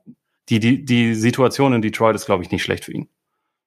Ich denke auch. Also ich meine, wir haben doch auch, wie oft wir über die teaminternen Probleme der, der Kings gesprochen haben, so in letzter Zeit, die auch halt nach außen getragen wurden. Ich meine, die Aaron Fox, wenn er sich oft öffentlich beschwert hat über den Einsatz des Teams und dann eben diese Geschichte mit, mit den Eltern und, und also von, von Bagley und also und ich habe den Eindruck, in Detroit läuft das alles irgendwie etwas harmonischer ab und da vielleicht tut es irgendwie ganz gut. Und wie gesagt, bei, bei Cunningham hatte man ja auch schon so den Eindruck, dass er eigentlich einen relativ positiven Leading Leader-Stil irgendwie pflegt.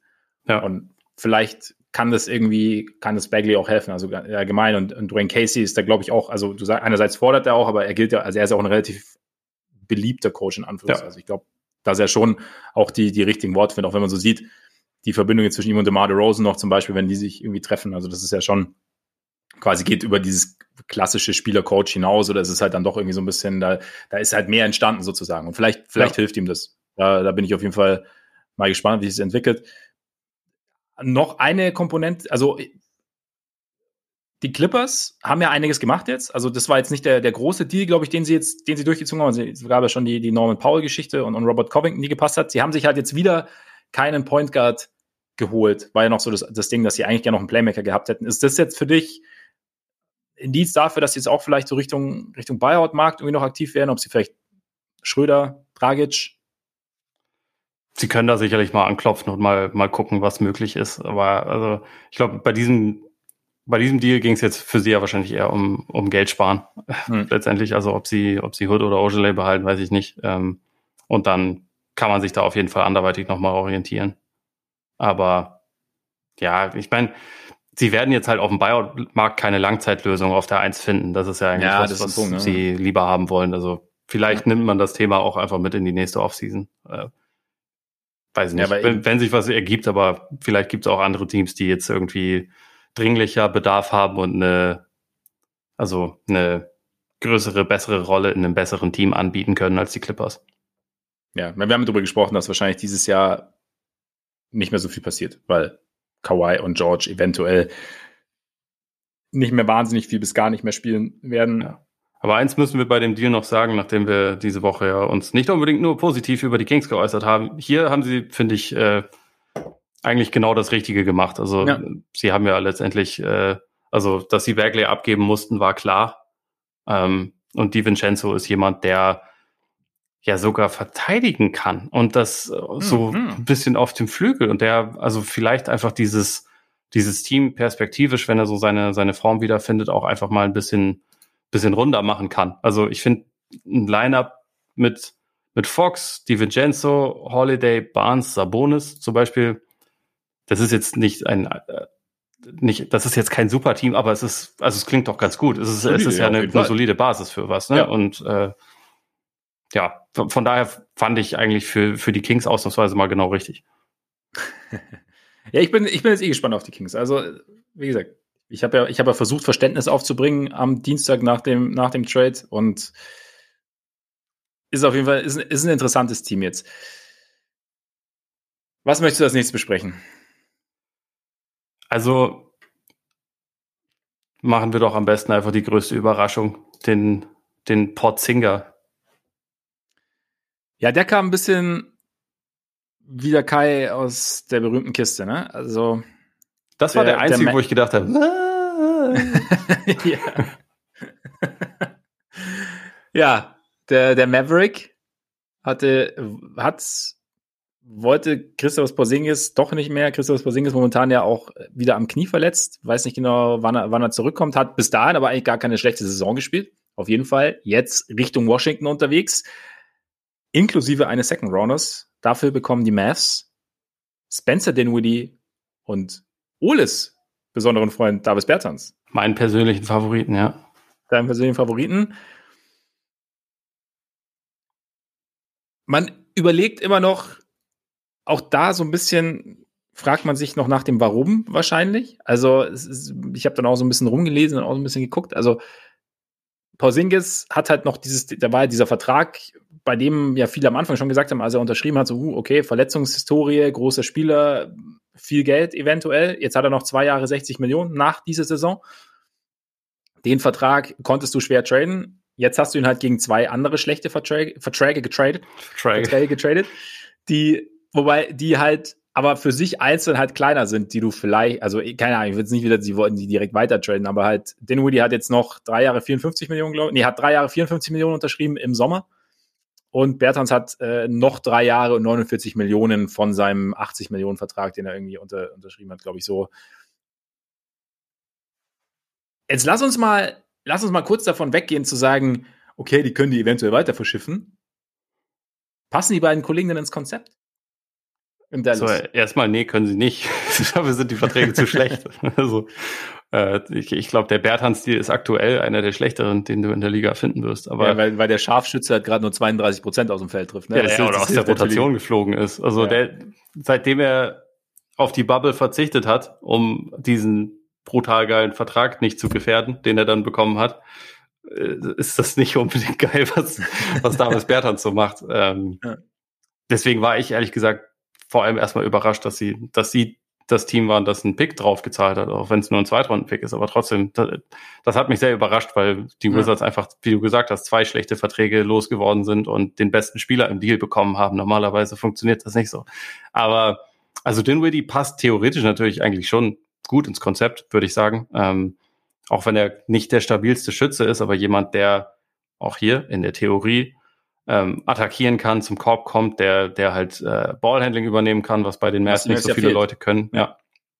Das ist an sich natürlich nicht verkehrt. Und wenn man es ganz böse ausdrücken will, Porzingis hat ja in der Offense der Mavs auch nicht immer unbedingt viel mehr gemacht, als das Feld breit zu machen. Also er hatte natürlich jetzt unter Kid vor allem häufiger auch mal die Chance, irgendwie Mismatches aufzuposten und so und hat das mal gemacht und hat dann seine langen Zweier genommen, die er in dieser Saison auch gut getroffen hat. Also äh, er, er hat ja, wie du gesagt hast, eigentlich eine gute Saison gespielt für die Mavs, wenn er mal fit war. Aber das, den, das Feld breit machen kann Berthans auch, der irgendwie einen schnelleren Release hat und der sich im Zweifel auch, also zumindest in der, in der guten Version von Davis Berthans mehr bewegt so, ähm, und halt um, um Blöcke rennen kann und so. Also klar, könnte schon funktionieren. Also bei, bei Dinwiddie muss man halt, finde ich, ein paar Einschränkungen dazu machen. Also einerseits, dass er an der Seite von Beal überhaupt nicht funktioniert hat ähm, der ja auch viel Ballhandling übernimmt. Doncic übernimmt noch viel mehr Ballhandling, als Biel das getan hat. Und äh, ja. das ist schon was, was einen, finde ich, so ein bisschen stutzig machen kann. Und halt einfach, dass, dass Dinwiddie verletzt war und in dieser Saison halb so viele Abschlüsse am Ring hat, so prozentual wie sonst vorher. Äh, also er hat, glaube ich, 21 Prozent seiner Abschlüsse am Ring genommen. Das ist schon extrem wenig. Das waren mal 40 Prozent. Also es war ja mal seine größte Stärke, dass er als mhm recht bulliger Guard irgendwie in der Lage war, halt zum, zum Korb zu kommen. Und äh, das ist halt die Frage, ob er das, das wieder, wieder zurückbekommt, weil dann ist er, glaube ich, schon tendenziell eigentlich eine, eine sinnvolle Ergänzung für die Mavs, aber da sind auch relativ viele Vents dabei. Sind natürlich bei Porzingis auch, der selbst in dieser Saison, wo wir ihn für sein Spiel loben und wo er aus, also für seine Verhältnisse auch recht viel zur Verfügung stand, hat er auch schon 21 Spiele oder so verpasst. Also es ist jetzt nicht so, dass er immer ja. da war. Ja, auf jeden Fall. Und jetzt lass mich bei, bei, bei Dinwiddie noch mal kurz die Gebetsmühle rausholen, weil auch da, ich meine, Kreuzbandriss, ne? Das ist natürlich einerseits hm. Argumentationslinie, kann dich Athletik kosten, kann, also wird's noch mal der Spieler wie vorher, gleichzeitig lang verletzt, braucht vielleicht auch ein bisschen, um wieder so Vertrauen in den Körper zu finden, um wieder so ein bisschen seine, wie es immer so schon heißt, seine ganz schlecht übersetzt, seine Füße unter sich zu bekommen. Mhm. Und, äh, und gleichzeitig war dann halt, glaube ich, auch diese, also spielerisch hat er wahrscheinlich, kann sein, dass er noch gebraucht hat. Und dann war in Washington eben die Situation, dass es dann ja, also gab jetzt auch die Gerüchte, dass er jetzt nicht wahnsinnig beliebt gewesen wäre im Team. Und so, dass es dann irgendwie, wenn dann, wenn dann das irgendwie noch dazu kommt, dann bekommst du da irgendwie keine Unterstützung. Also wer weiß, wie, wie Dinwiddie nächstes Jahr aussieht. Weil sonst, ich meine, der Vertrag ist jetzt ja nie, ist er so riesig, Drei Jahre 54 Millionen? Nee, ist, also den, den finde also, ich jetzt nicht, nicht tragisch. Also genau, und, und dann eben, und vielleicht kommt er, gibt er die Möglichkeit, ihn vielleicht auch von der Bank zu bringen, dass Jalen Brunson neben Luca bleibt, weil es ja irgendwie ganz gut funktioniert hat und dann, dass er halt so ein bisschen so diesen nochmal zusätzliches Ballhandling bringt. Natürlich mit der schon irgendwie auch auf sich zu sagen, okay, am besten haben wir zwei von den drei, vielleicht auch drei von drei, ob das funktioniert, mal sehen. Das Aber ist halt ein bisschen die Frage, ne? Also, ob, ob er vielleicht auch ein bisschen die ähm, Versicherung ist, falls Oder Brunson so. zu viel Geld ja. fordert. Ja. Wobei das dann halt ein Downgrade wäre, ne? Also Brunson ist, finde ich, also der ist zwar kleiner, aber stand jetzt schon der bessere Spieler eigentlich. Ja. Wobei das ist, ist nicht auch so ein Ding, da, da gab es ja auch mal Kritik, dass das Brunson in den Playoffs halt dann einfacher rauszupicken ist, sozusagen, mhm. auf, aufgrund seiner mangelnden Größe. Und dass du dann, ja gut, keine Ahnung, ich meine, das ist alles Spekulation, aber es kann, könnte natürlich schon sein, dass es so ein bisschen ist. Ich meine, sie haben ja im Zuge der Trades auch mit Dorian Finney-Smith verlängert. Ja. Finde ich auch okay, den Deal. Also ja. vom, vom Value her. Er ist jetzt, er ist natürlich kein Spieler, der dribbeln kann, aber er erfüllt halt schon eine sehr, sehr wertvolle Rolle bei den, bei den Mavs. Auf jeden Fall, auf jeden Fall. Und bei, bei, bei Bertans, keine Ahnung, ist es halt, ja, vielleicht in einem anderen Setup. Mein Luca kann ja durchaus kreieren, auch für andere. Ja. Und er kann nicht dauerhaft so schlecht werfen, wie er das in dieser Saison getan hat. Ja. Der ist zu gut als Schütze, dass das dauerhaft das der Fall sein kann. Absolut. Ich Trotzdem, glaube immer, I still believe. Er ist, er ist, ja, die, ja, neue, er ist die neue Nummer zwei in Dallas. Vielleicht so, bald auch so die Nummer eins. Genau, so wie ich halt meine, meine Hängematte auf Wiggins Island niemals verlassen habe, wirst ja. du wahrscheinlich deine auf Bertans Island auch nicht verlassen. Oder Bertans Beach. Es geht. Ja, stimmt, ja, stimmt. ja, aber wie grundsätzlich bewertest du, also hast Oder Bertans Boulder, wenn man sich ihn vorstellt wie, wie Patrick Starr, der so unter einem kleinen Fels wohnt, das ist Bertans Boulder. So, sorry, jetzt habe ich dich noch schon wieder unterbrochen, sagt die Frage. Nee, sehr, sehr, sehr schön. Ich musste kurz überlegen, wer Patrick Starr ist, aber ich glaube, ich habe es rausgefunden. Hallo? Egal. Ist schon SpongeBob, oder? Ja, SpongeBobs bester Kumpel. Ja, genau. Siehst du? Okay. Musste überlegen, aber ich bin zum richtigen Ergebnis gekommen. Und bin ein bisschen stolz auf mich deshalb jetzt. Ja. Ähm, grundsätzlich.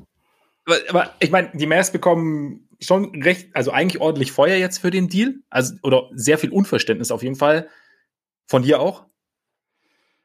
Schon so ein bisschen. Also, ich weiß nicht, ob, ob sie durch den Deal jetzt ihre Situation wirklich so verbessert haben. Aber was ich mir halt auch noch gedacht habe, vielleicht ist diese Verletzung, an der Porzingis momentan laboriert, auch schlimmer als alles, was wir, also was bisher nach außen gedrungen ist. Vielleicht sind sie einfach, also sie haben ihn ja jetzt zweieinhalb Jahre lang äh, permanent untersuchen können. Vielleicht sind sie auch mhm. einfach davon überzeugt, dass es halt nicht mehr so richtig besser wird. Also dass er halt ein Teilzeitspieler der das nicht freiwillig macht und der, bei, wo es auch nichts mit dem Universum zu tun hat, sondern mit dem eigenen Körper, äh, der, der halt einfach nicht dauerhaft verlässlich ist. Und dann, dann finde ich es schon verständlich, dass man ihn abgibt. Die Art von Deal finde ich einfach nur, also ich,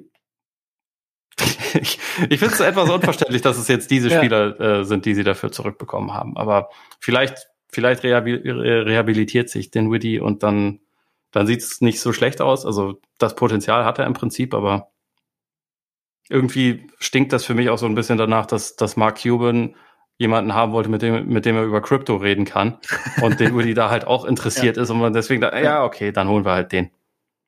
Marks Prioritäten. Vielleicht einfach falsch gesetzt. Das könnte sein. Es wäre bei den Mavs nicht das erste Mal, dass so ein Schwachsinn eine große Rolle spielt bei irgendeiner Transaktion. Nee? Nee. Okay die Mavs. Immer, immer wieder spannend. Ich meine, ja, vielleicht, also sie haben sich jetzt ohne Porzingis auch ganz gut, ganz gut gehalten eigentlich. Ne? Also vielleicht ist es halt auch so der Punkt, dass sie dann gesagt haben, wir probieren jetzt was anderes, wir brauchen ein bisschen Ballhandling, wir brauchen theoretisch Shooting und ja, keine Ahnung. Ich, die beiden Namen wären jetzt auch nicht die ersten auf meiner Liste gewesen, wenn ich, also aufgrund der, des Saisonverlaufs, aber wer weiß, wie es, wie es sich entwickeln kann. Und die Zauberer haben Team Bad Vibes weiterhin verstärkt. wobei, wobei Dinwiddie natürlich auch seinen Anteil daran hatte anscheinend, aber äh, jetzt ja. mit Porzingis, Porzingis kannst du da im Prinzip schon viel anfangen. Absolut. Und Biel für die Saison raus. Ja, ich glaube, da ist nicht mehr viel. Und ich meine jetzt, und Montresor ist dafür weg. Ja. Ist jetzt eine Hornisse.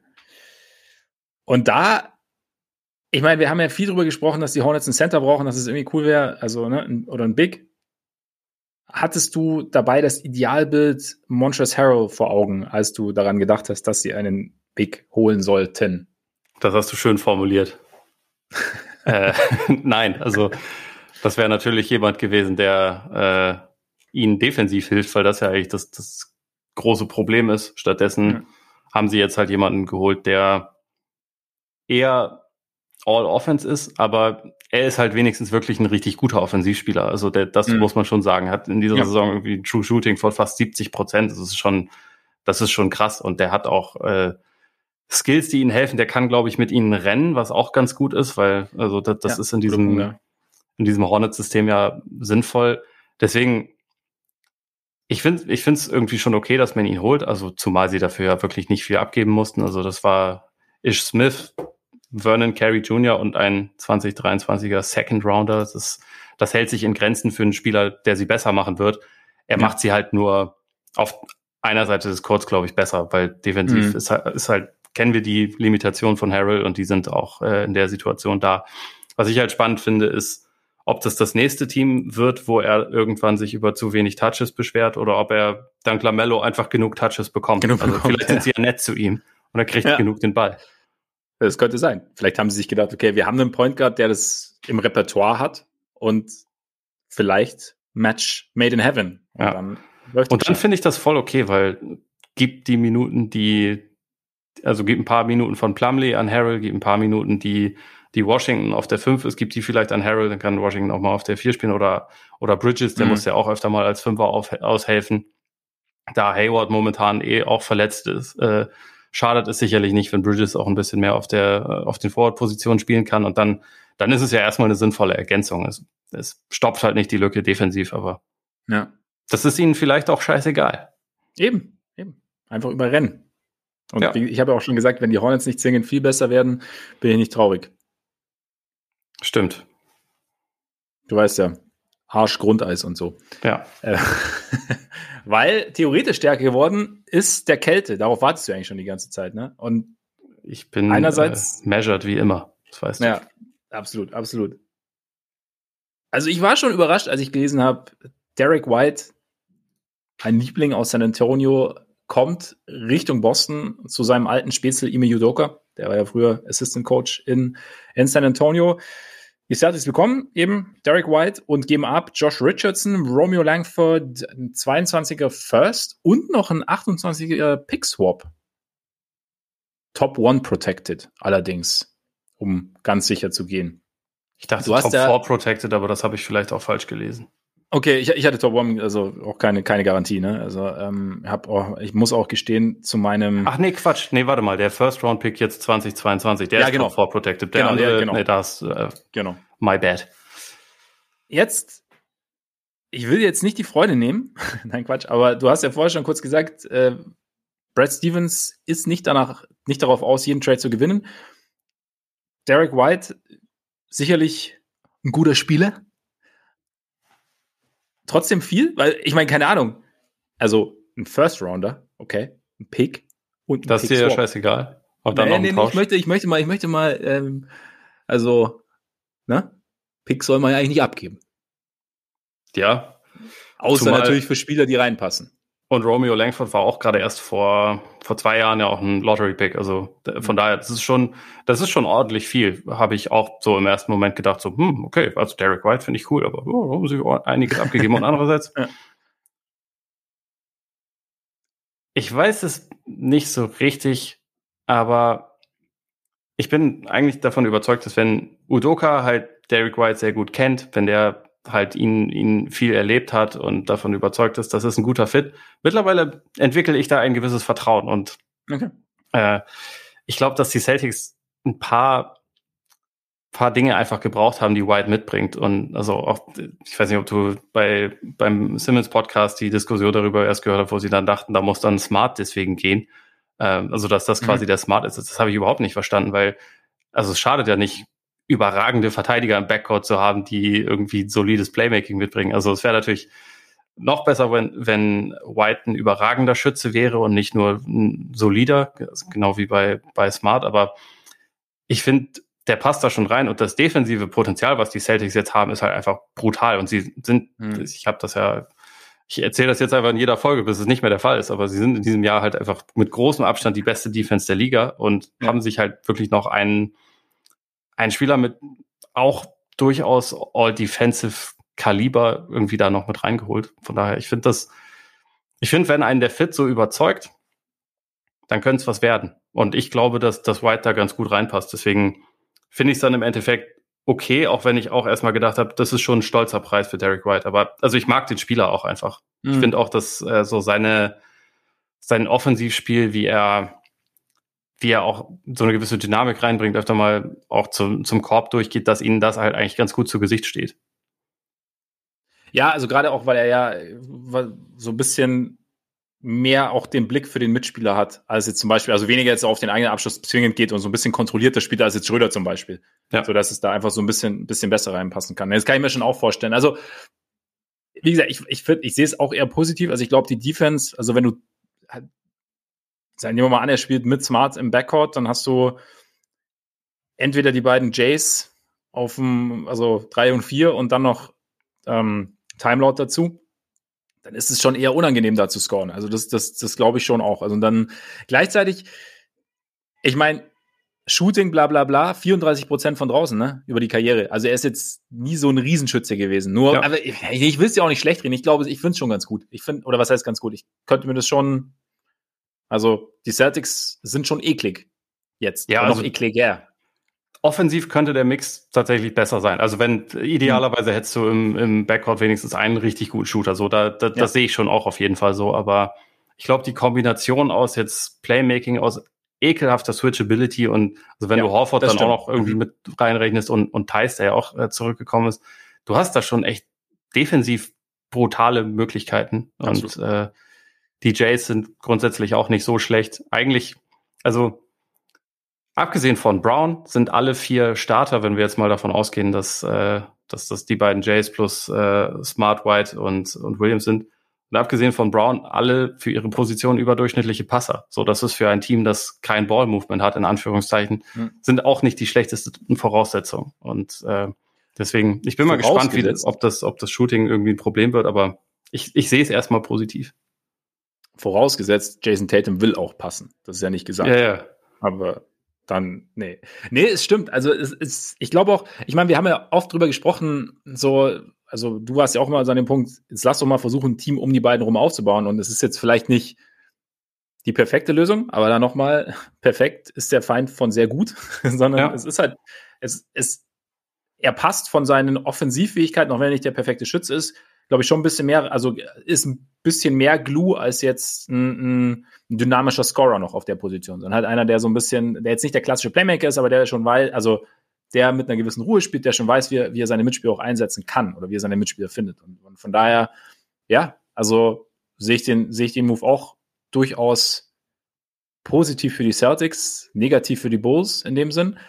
Und dann eben noch Daniel Theiss zurück, du hast ja schon gesagt, dafür Dennis Schröder, Bruno Fernando und unser Freund Enes Freedom zu den Rockets. Ah, ja. Das Wichtigste ist, dass Enes weg ist. Es ist, äh, ist eine Lösung. Wenn Thais die, die Enes-Minuten bekommt, dann ist dir wahrscheinlich schon geholfen, oder? Ja, also ich meine, er hat, er hat ja jetzt auch eh schon seit einer Weile nicht mehr wirklich eine Rolle ja, gespielt, zum ja. Glück. Aber jetzt, jetzt ist dieses Problem, dass man da jemanden hat, der ja irgendwie von den rechtskonservativen Medien als Puppe ja, manipuliert stimmt, wird und das auch noch irgendwie ja. geil findet ja. und sich darin sonnt. Das finde ich doch ganz schön, dieses Problem nicht mehr zu haben. Vielleicht, also du wolltest doch Frontcourt-Hilfe. Der ist ja jetzt, also der wird ja aus seinem Vertrag rausgekauft. Wie, was hältst, wie, was hältst du von einem Mr. Freedom? Don't, don't start me there. Niemand, so braucht, niemand braucht Freedom, das sehe ich nämlich auch so. Also das, also vor allem ein Team, das dir locker 120 Punkte auflegen kann, aber halt locker 130 Punkte kassieren kann, braucht nicht Enes Freedom. Also ist was dran. ähm, deshalb, nee, nee, nee, ich ähm, würde mich da anderweitig orientieren, glaube ich. Kann ich verstehen. Thais passt sich ja gut rein, macht dir die Vertragslänge so ein bisschen Kopfschmerzen, so dass du sagst, okay, es ist irgendwie der Vertrag ist jetzt natürlich ein bisschen dicker geworden, dadurch, dass er ihn unterschrieben hat und ist jetzt für seine Rolle vielleicht ein bisschen zu langfristig, zu dick in Anführungszeichen oder, oder siehst du einfach nur so, er passt da wunderbar rein, gibt da wieder, also hat, hat noch einen defensiv verlässlichen Big dazu, den, den sie noch dazu kennen, oder? Ja, ist so ein bisschen eine Kombination. Ich, ich hätte, es hat mich schon ein bisschen überrascht, dass sie ihn zurückgeholt haben, also aufgrund des Vertrages, aber es ist halt jemand, den du, dem du nicht erst was beibringen musst, sondern der halt irgendwie sich dort schon auskennt, der, der viele der Spieler ja sehr gut kennt und glaube ich auch in ja. Boston einfach äh, sehr beliebt war. Und der der defensiv halt auch weiterhelfen wird. Äh, irgendwie ist halt auch lustig, weil das ist einer der letzten Moves von, von Danny Ainge und auch dort, auch den fand Brad Stevens wohl nicht so richtig geil, also hat er ihn jetzt korrigiert. War nicht abgesprochen, ja, ja. genau. Also ja. ich, ich glaube, die, äh, der war schon auch immer relativ angetan von, von Thais. Von daher mhm. passt das vielleicht ganz gut und es ist ja letztendlich ein Mid-Level-Exception-Deal. Also in dieser Saison konnte Thais jetzt natürlich nicht viel zeigen und wenn man da dann nur auf die Zahlen guckt, und sein Fit neben Christian Wood, dann können wir denken, uh, der ist jetzt, äh, der ist jetzt im, im Decline. Also ja. seine, seine beste Zeit ist vorbei, aber ich finde irgendwie diese, diese Rockets-Zeit, die halt eigentlich die ganze Saison ohne richtigen Point Guard gespielt haben und so, das ist dann für einen für einen Big Man auch, finde ich, schwer zu bewerten. Also gerade für jemanden wie Thais, der halt noch nie in einem Kack-Team gespielt hat in seiner Karriere und da, glaube ich, auch äh, ein bisschen auf verlorene Posten einfach Danke. war. Danke. Ja, äh, also er hat schon in Teams Nein, gespielt, die nicht überragend waren letzte ja, Saison, aber ja, ja. In, einem, in einem richtig schlechten Team war halt, also weder in Deutschland noch äh, in der NBA sonst. Und das würde ich auch eher als, als Maßstab für ihn nehmen, weil du hast ja gesagt, die, die Rockets-Situation dieses Jahr war, war und ist sehr speziell. Und er hat bis Ende letzter Saison, also er hat die, hatte die Bulls-Fans ziemlich schnell auf seiner Seite. Ja. Und das war kein, bei weitem kein optimales Team, aber da hat er eigentlich noch eine gute Rolle gespielt. Und vielleicht ist das eher der Maßstab als diese, diese Erfahrung jetzt in Houston. Also, dass er, der, der Decline so schnell über den Sommer kommt, hm, nicht, ja. natürlich nicht auszuschließen, nie auszuschließen, aber ja, vielleicht eher, eher die letzte Saison zum Maßstab nehmen als diese einfach. Glaube ich auch. Umstände. Und ich, ich finde schon auch, dass man über die letzten Jahre manchmal ein bisschen den Eindruck gewinnen konnte, dass er, dass die Athletik so ein kleines bisschen abnimmt, mhm. was natürlich defensiv dann bei jemandem, der anders heißt es, wenn er, wenn er auf der 5 spielt, äh, nicht ideal ist, aber ist halt immer noch auf einem recht guten Niveau. Und gerade in dieser ja. Switching-Defense der Celtics, ich glaube, dass er da halt eigentlich ganz gut reinpassen wird. Und von daher ist okay. Ich, ich finde, ich hatte ja gehofft, dass die Celtics sich die Vincenzo holen, aber wahrscheinlich war das einfach, hätte das da einfach nicht gereicht, Schröder abzugeben, zumal die Bucks ja theoretisch jetzt auch den, auf den Buyout warten können und sich Schröder dann holen könnten. Und äh, ja. von daher ging das wohl nicht und ich finde die Lösung okay. Also nicht ideal, aber okay. Und ich meine, gleichzeitig haben die Celtics ja auch noch fünf Roster-Spots zu füllen. also, Eine sie haben ja auch, ja, das ist tatsächlich so, ja. Sie haben ja auch noch PJ Dozier und Bol Bol Richtung Orlando abgegeben. Da ist ja vielleicht noch was möglich. Ja. Also sowohl, ich weiß nicht, ob Dragic oder Gary Harris oder Terence Ross Terence Ross wird äh, noch in 40 Jahren wird er noch für die Magic auflaufen. Wahrscheinlich und, er wird, schon, ja. und er wird in jeder verdammten Saison in Trade-Gerüchten sein, aber er wird ja. da immer noch für sie spielen. Ich glaube auch, ich glaube auch. Aber da geht, da geht ja theoretisch noch was, ne? Hast du so von diesen ganzen klassischen Buyout-Kandidaten noch einen, bei dem du sagst, okay, das wäre jetzt wirklich Schee? Hm. Nee, auf die Schnelle nicht. Ich finde, okay. also der, der Buyout-Markt ist, ich, ich finde den eh immer bizarr ich bin einfach nur froh, dass die Celtics Anus Freedom nicht nochmal unter Vertrag nehmen können jetzt erstmal. Also, das muss ja wieder eine Zwischenstation geben. Stimmt, man hat ihn ja schon mal zurückgeholt, ne? Also von daher. Ja. Ist, und ja. Äh, da, da fühle ich mich jetzt erstmal für eine Zeit lang sicher. Bis zur nächsten ja. Offseason wenigstens. Ja, das, das ist sehr gut. Wie gesagt, und ich, ich fühle mich, ich fühle mich auch sicher, weil es ergäbe genau gar keinen Sinn. Man müsste das Konzept aber nicht umstellen, wenigstens, wenn Vucevic auf die Bank geht. Nein, das boah, war gemeint. Boah, krass, boah, krass. Ja, Entschuldigung.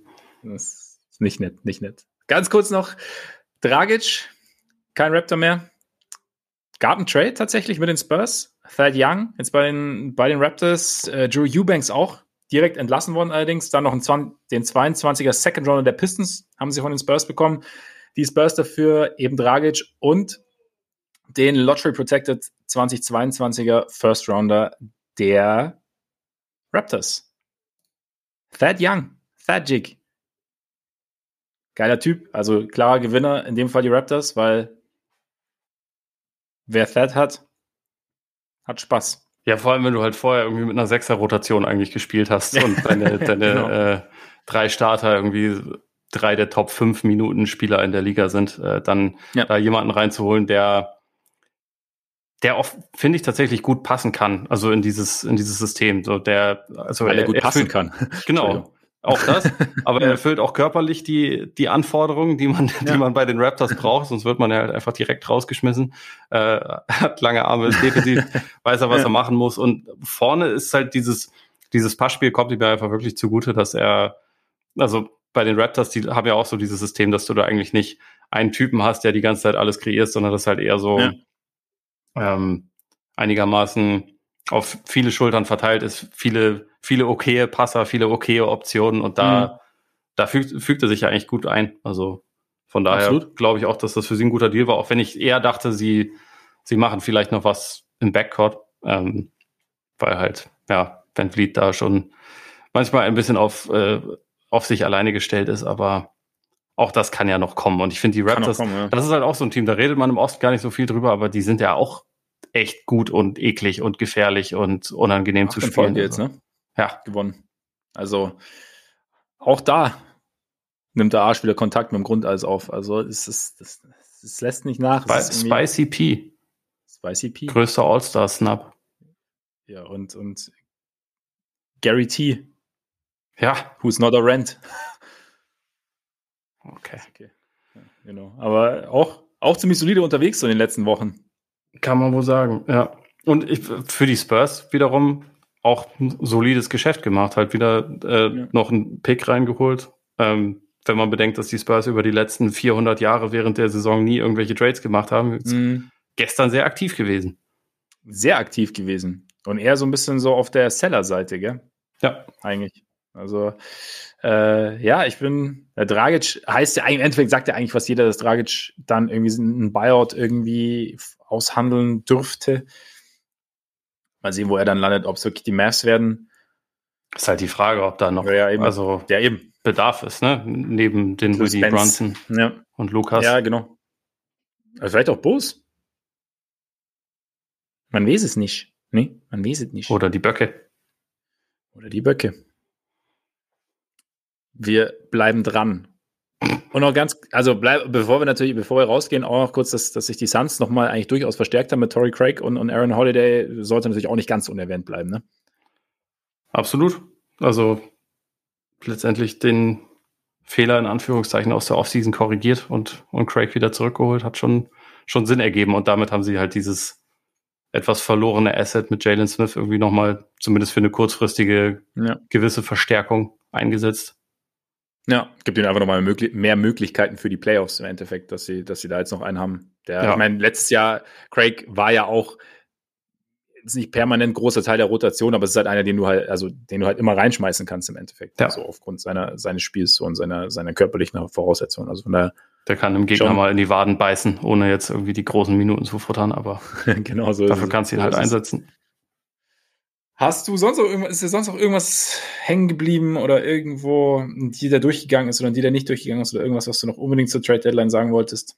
Also wir, wir haben über den einen Deal von vor dem Tag der ah, Deadline ja, noch nicht gesprochen. Über Jingle and Joe. Yes. They did that boy dirty. Na, eigentlich nicht. Also eigentlich war es, haben sie ja drüber gesprochen und war, glaube ich, okay. Und er ist auch, er, er versteht das Geschäft, glaube ich, auch genug. Also hat er auch gesagt, ja. dass es ihn jetzt nicht, nicht wirklich geschockt hat, aber der Deal. Äh, Utah kriegt Nikhil Alexander Walker und Juancho Hernan Gomez. San Antonio kriegt Thomas Satoranski, schon wieder die Spurs und ein 2022er Second Rounder. Die Jailblazers, Joe Ingles, Elijah Hughes und ein 2027er Second Round Pick. Äh, vielleicht einfach in Kürze, wir müssen das ja jetzt nicht mehr zu detailliert durchsprechen, aber ist, reicht es für Utah? Nein. Also, Gut. weil, keine Ahnung, ein bisschen zu wenig Länge bei Nikhil Alexander Walker, vielleicht die Tendenz stimmt, aber es ist halt, haben wir ja eigentlich schon drüber gesprochen nach dem Trade Richtung Portland, dass es halt bis jetzt mehr, mehr die Anlagen waren als jetzt das, das fertige Skillset sozusagen. Und dann, ja, und die Jazz brauchen ja eigentlich dieses fertige Skillset, ne? Deshalb. Schon, also beziehungsweise hätten sie auch gebraucht. An sich finde ich es ja okay, dass man sagt, der, der hat Talent, der hat das noch nicht ausschöpfen können. Wir glauben, wir können aus dem mehr herausholen. Ich meine, das haben sie ja, okay. die letzten Jahre ja, mit stimmt. einigen gemacht, ne? auch mit, ja. mit Jordan Clarkson beispielsweise. Nur, also deswegen, das, einerseits, dass man das macht, finde ich gut.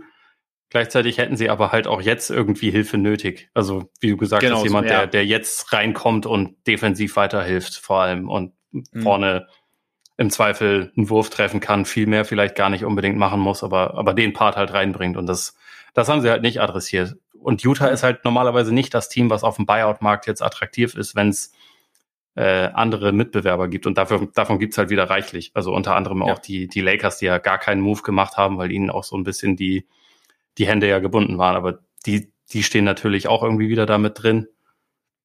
Alle guten Teams im Osten auch. Und dann wird halt Utah wahrscheinlich jetzt nicht die Topspieler auf dem Buyout-Markt bekommen, abgesehen davon, dass es sowieso selten Topspieler auf dem Buyout-Markt gibt. ich meine, wenn du es wenn von der positiven Seite aus sehen wirst, ist halt Alexander Walker vielleicht schon irgendwie auch so eine Wildcard. Also wie du sagst, vielleicht können sie da sein Potenzial, also ich meine, er ist noch relativ jung, deswegen ist halt vielleicht der Sprung so ein bisschen größer, aber weil er sich eh noch so ein bisschen halt an die Liga gewöhnen muss, in Anführungszeichen. Aber wenn sie das Potenzial, das ja schon viele ihm, ihm nachsagen, wenn sie das irgendwie ausschöpfen können, dann. Ne? Perspektivisch ja. Glaube halt einfach nur nicht für diese die Saison. Schnell, ja, diese Saison könnte vielleicht ein bisschen eng werden. Aber ansonsten. Gut, dass die Jazz ja. keinen Druck haben im Leben. Nee, eben. Ist eh wurscht. Ist eh wurscht. ist eh wurscht. Wie bei Netz, ja. da ist auch alles wurscht. Aber und bei James ja. Harden.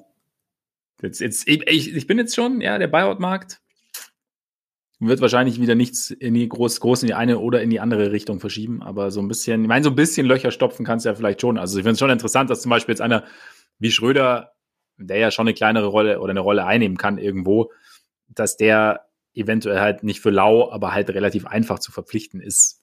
Zum Beispiel jetzt auch für ein Team, man wurde jetzt mit den Lakers in Verbindung gebracht oder so.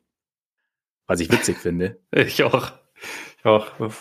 Eine super Weil, Kombination. Das, ja. das, wissen wir ja jetzt auch schon. Ja, es hat, es, es funktionierte blendend gegen Ende. Aber ja, ähm, schauen wir mal, was die nächsten Wochen so passiert. Sonst widmen wir uns natürlich wieder dem Sportlichen jetzt mit dem Bandwagon. Müssen wir uns natürlich die Mavs jetzt mal nur wieder, ja, mal anschauen. Noch kurz. Ich habe gehört, das Spiel letzte Nacht war ganz gut. Ja, dieser Luca war okay unterwegs, ne? ihn hat sicherlich komplett aus der Bahn geworfen, dass sein allerbester Freund auf der ganzen Welt jetzt nicht mehr an seiner Seite spielt. Ja, er wird hinter vorgehaltener Hand, damit es bloß nicht an die Öffentlichkeit geht, einen Trade fordern, denke ich, jetzt. Er will aber nicht, dass das durchsickert. Genau, nach diesem Affront des Front Office. Ja. Gut, jetzt fällt mir auch irgendwie nichts mehr ein. Sollen wir, sollen wir, sollen wir es damit belassen für heute? Ja, ich meine, wir hätten jetzt noch drüber reden können, welche Deals es nicht gab, aber Machen wir wann anders. Ist okay. Machen wir wann anders. Eric genau. Gordon, viel Spaß weiterhin in Houston. Genau. Jeremy Grant weiter in Detroit, aber anscheinend gar nicht so unglücklich und die Pistons auch nicht. Und Harrison Barnes, der König, likes what he has. Dann bin ich auch, dann, dann freue ich mich auch für ihn. Also das passt doch. Eben, wenn der König zufrieden ist, sind wir seine Untertanen es auch gewissermaßen. Egal. Ach so, ein, eine, ja. eine Sache hatte ich ja? noch, äh, eine Notiz habe ich gerade noch gefunden. Äh, einer der Gewinner der, der Trade Deadline ist Tobias Harris, weil der ist eigentlich prädestiniert dafür, mit seinem Style äh, und seinem Spiel allgemein und seinem Vertrag ein Sündenbock zu sein. Ich glaube, das wird er jetzt nicht mehr sein. Ich glaube, das Thema ist einfach durch. Dafür gibt's jetzt zu viele andere oder beziehungsweise einen zu, zu wichtigen anderen Kandidaten. Ja, ja, auf jeden Fall. Also wenn es nicht funktioniert, äh, schaut man wahrscheinlich erstmal gesammelt in eine Richtung. Ja. Und an zweiter Stelle ist dann auch immer noch Doc Rivers. So der. Eben, genau. Der, den gibt's auch noch, also von daher. Den gibt's auch noch. Also Tobias Harris kann sich entspannen, was auch gut ist. Kann ja auch Kräfte freisetzen. Ne? Okay. Ich glaube, jetzt reicht so, so, Sonst noch was? nee, jetzt ist Wochenende. Jetzt ist Wochenende. Sehr gut. Dann, Freunde, vielen Dank für die Aufmerksamkeit. Schön, dass ihr dabei wart. Wenn ihr öfter dabei sein wollt, könnt ihr uns gerne abonnieren. Solltet ihr, solltet ihr es noch nicht getan haben. Das geht natürlich bei Apple Podcasts. Hinterlasst uns da auch sehr gerne Rezensionen bei Spotify, bei Deezer, Amazon Music, Google Podcasts. Schaut also gern vorbei, wo ihr gern reinhört und folgt uns gerne bei Twitter, bei Instagram Und wenn ihr Lust habt, könnt ihr natürlich auch wahnsinnig gerne mal bei Patreon vorbei. Wahnsinnig gern. Ihr könnt aber nur gern bei Patreon vorbeischauen. Wir wollen es nicht übertreiben gegen Ende. So. Und jetzt würde ich sagen, genießt euren Tag, euren Abend, euren Morgen, genießt euer Wochenende und bis bald hoffentlich. Reingehauen. Reingehauen.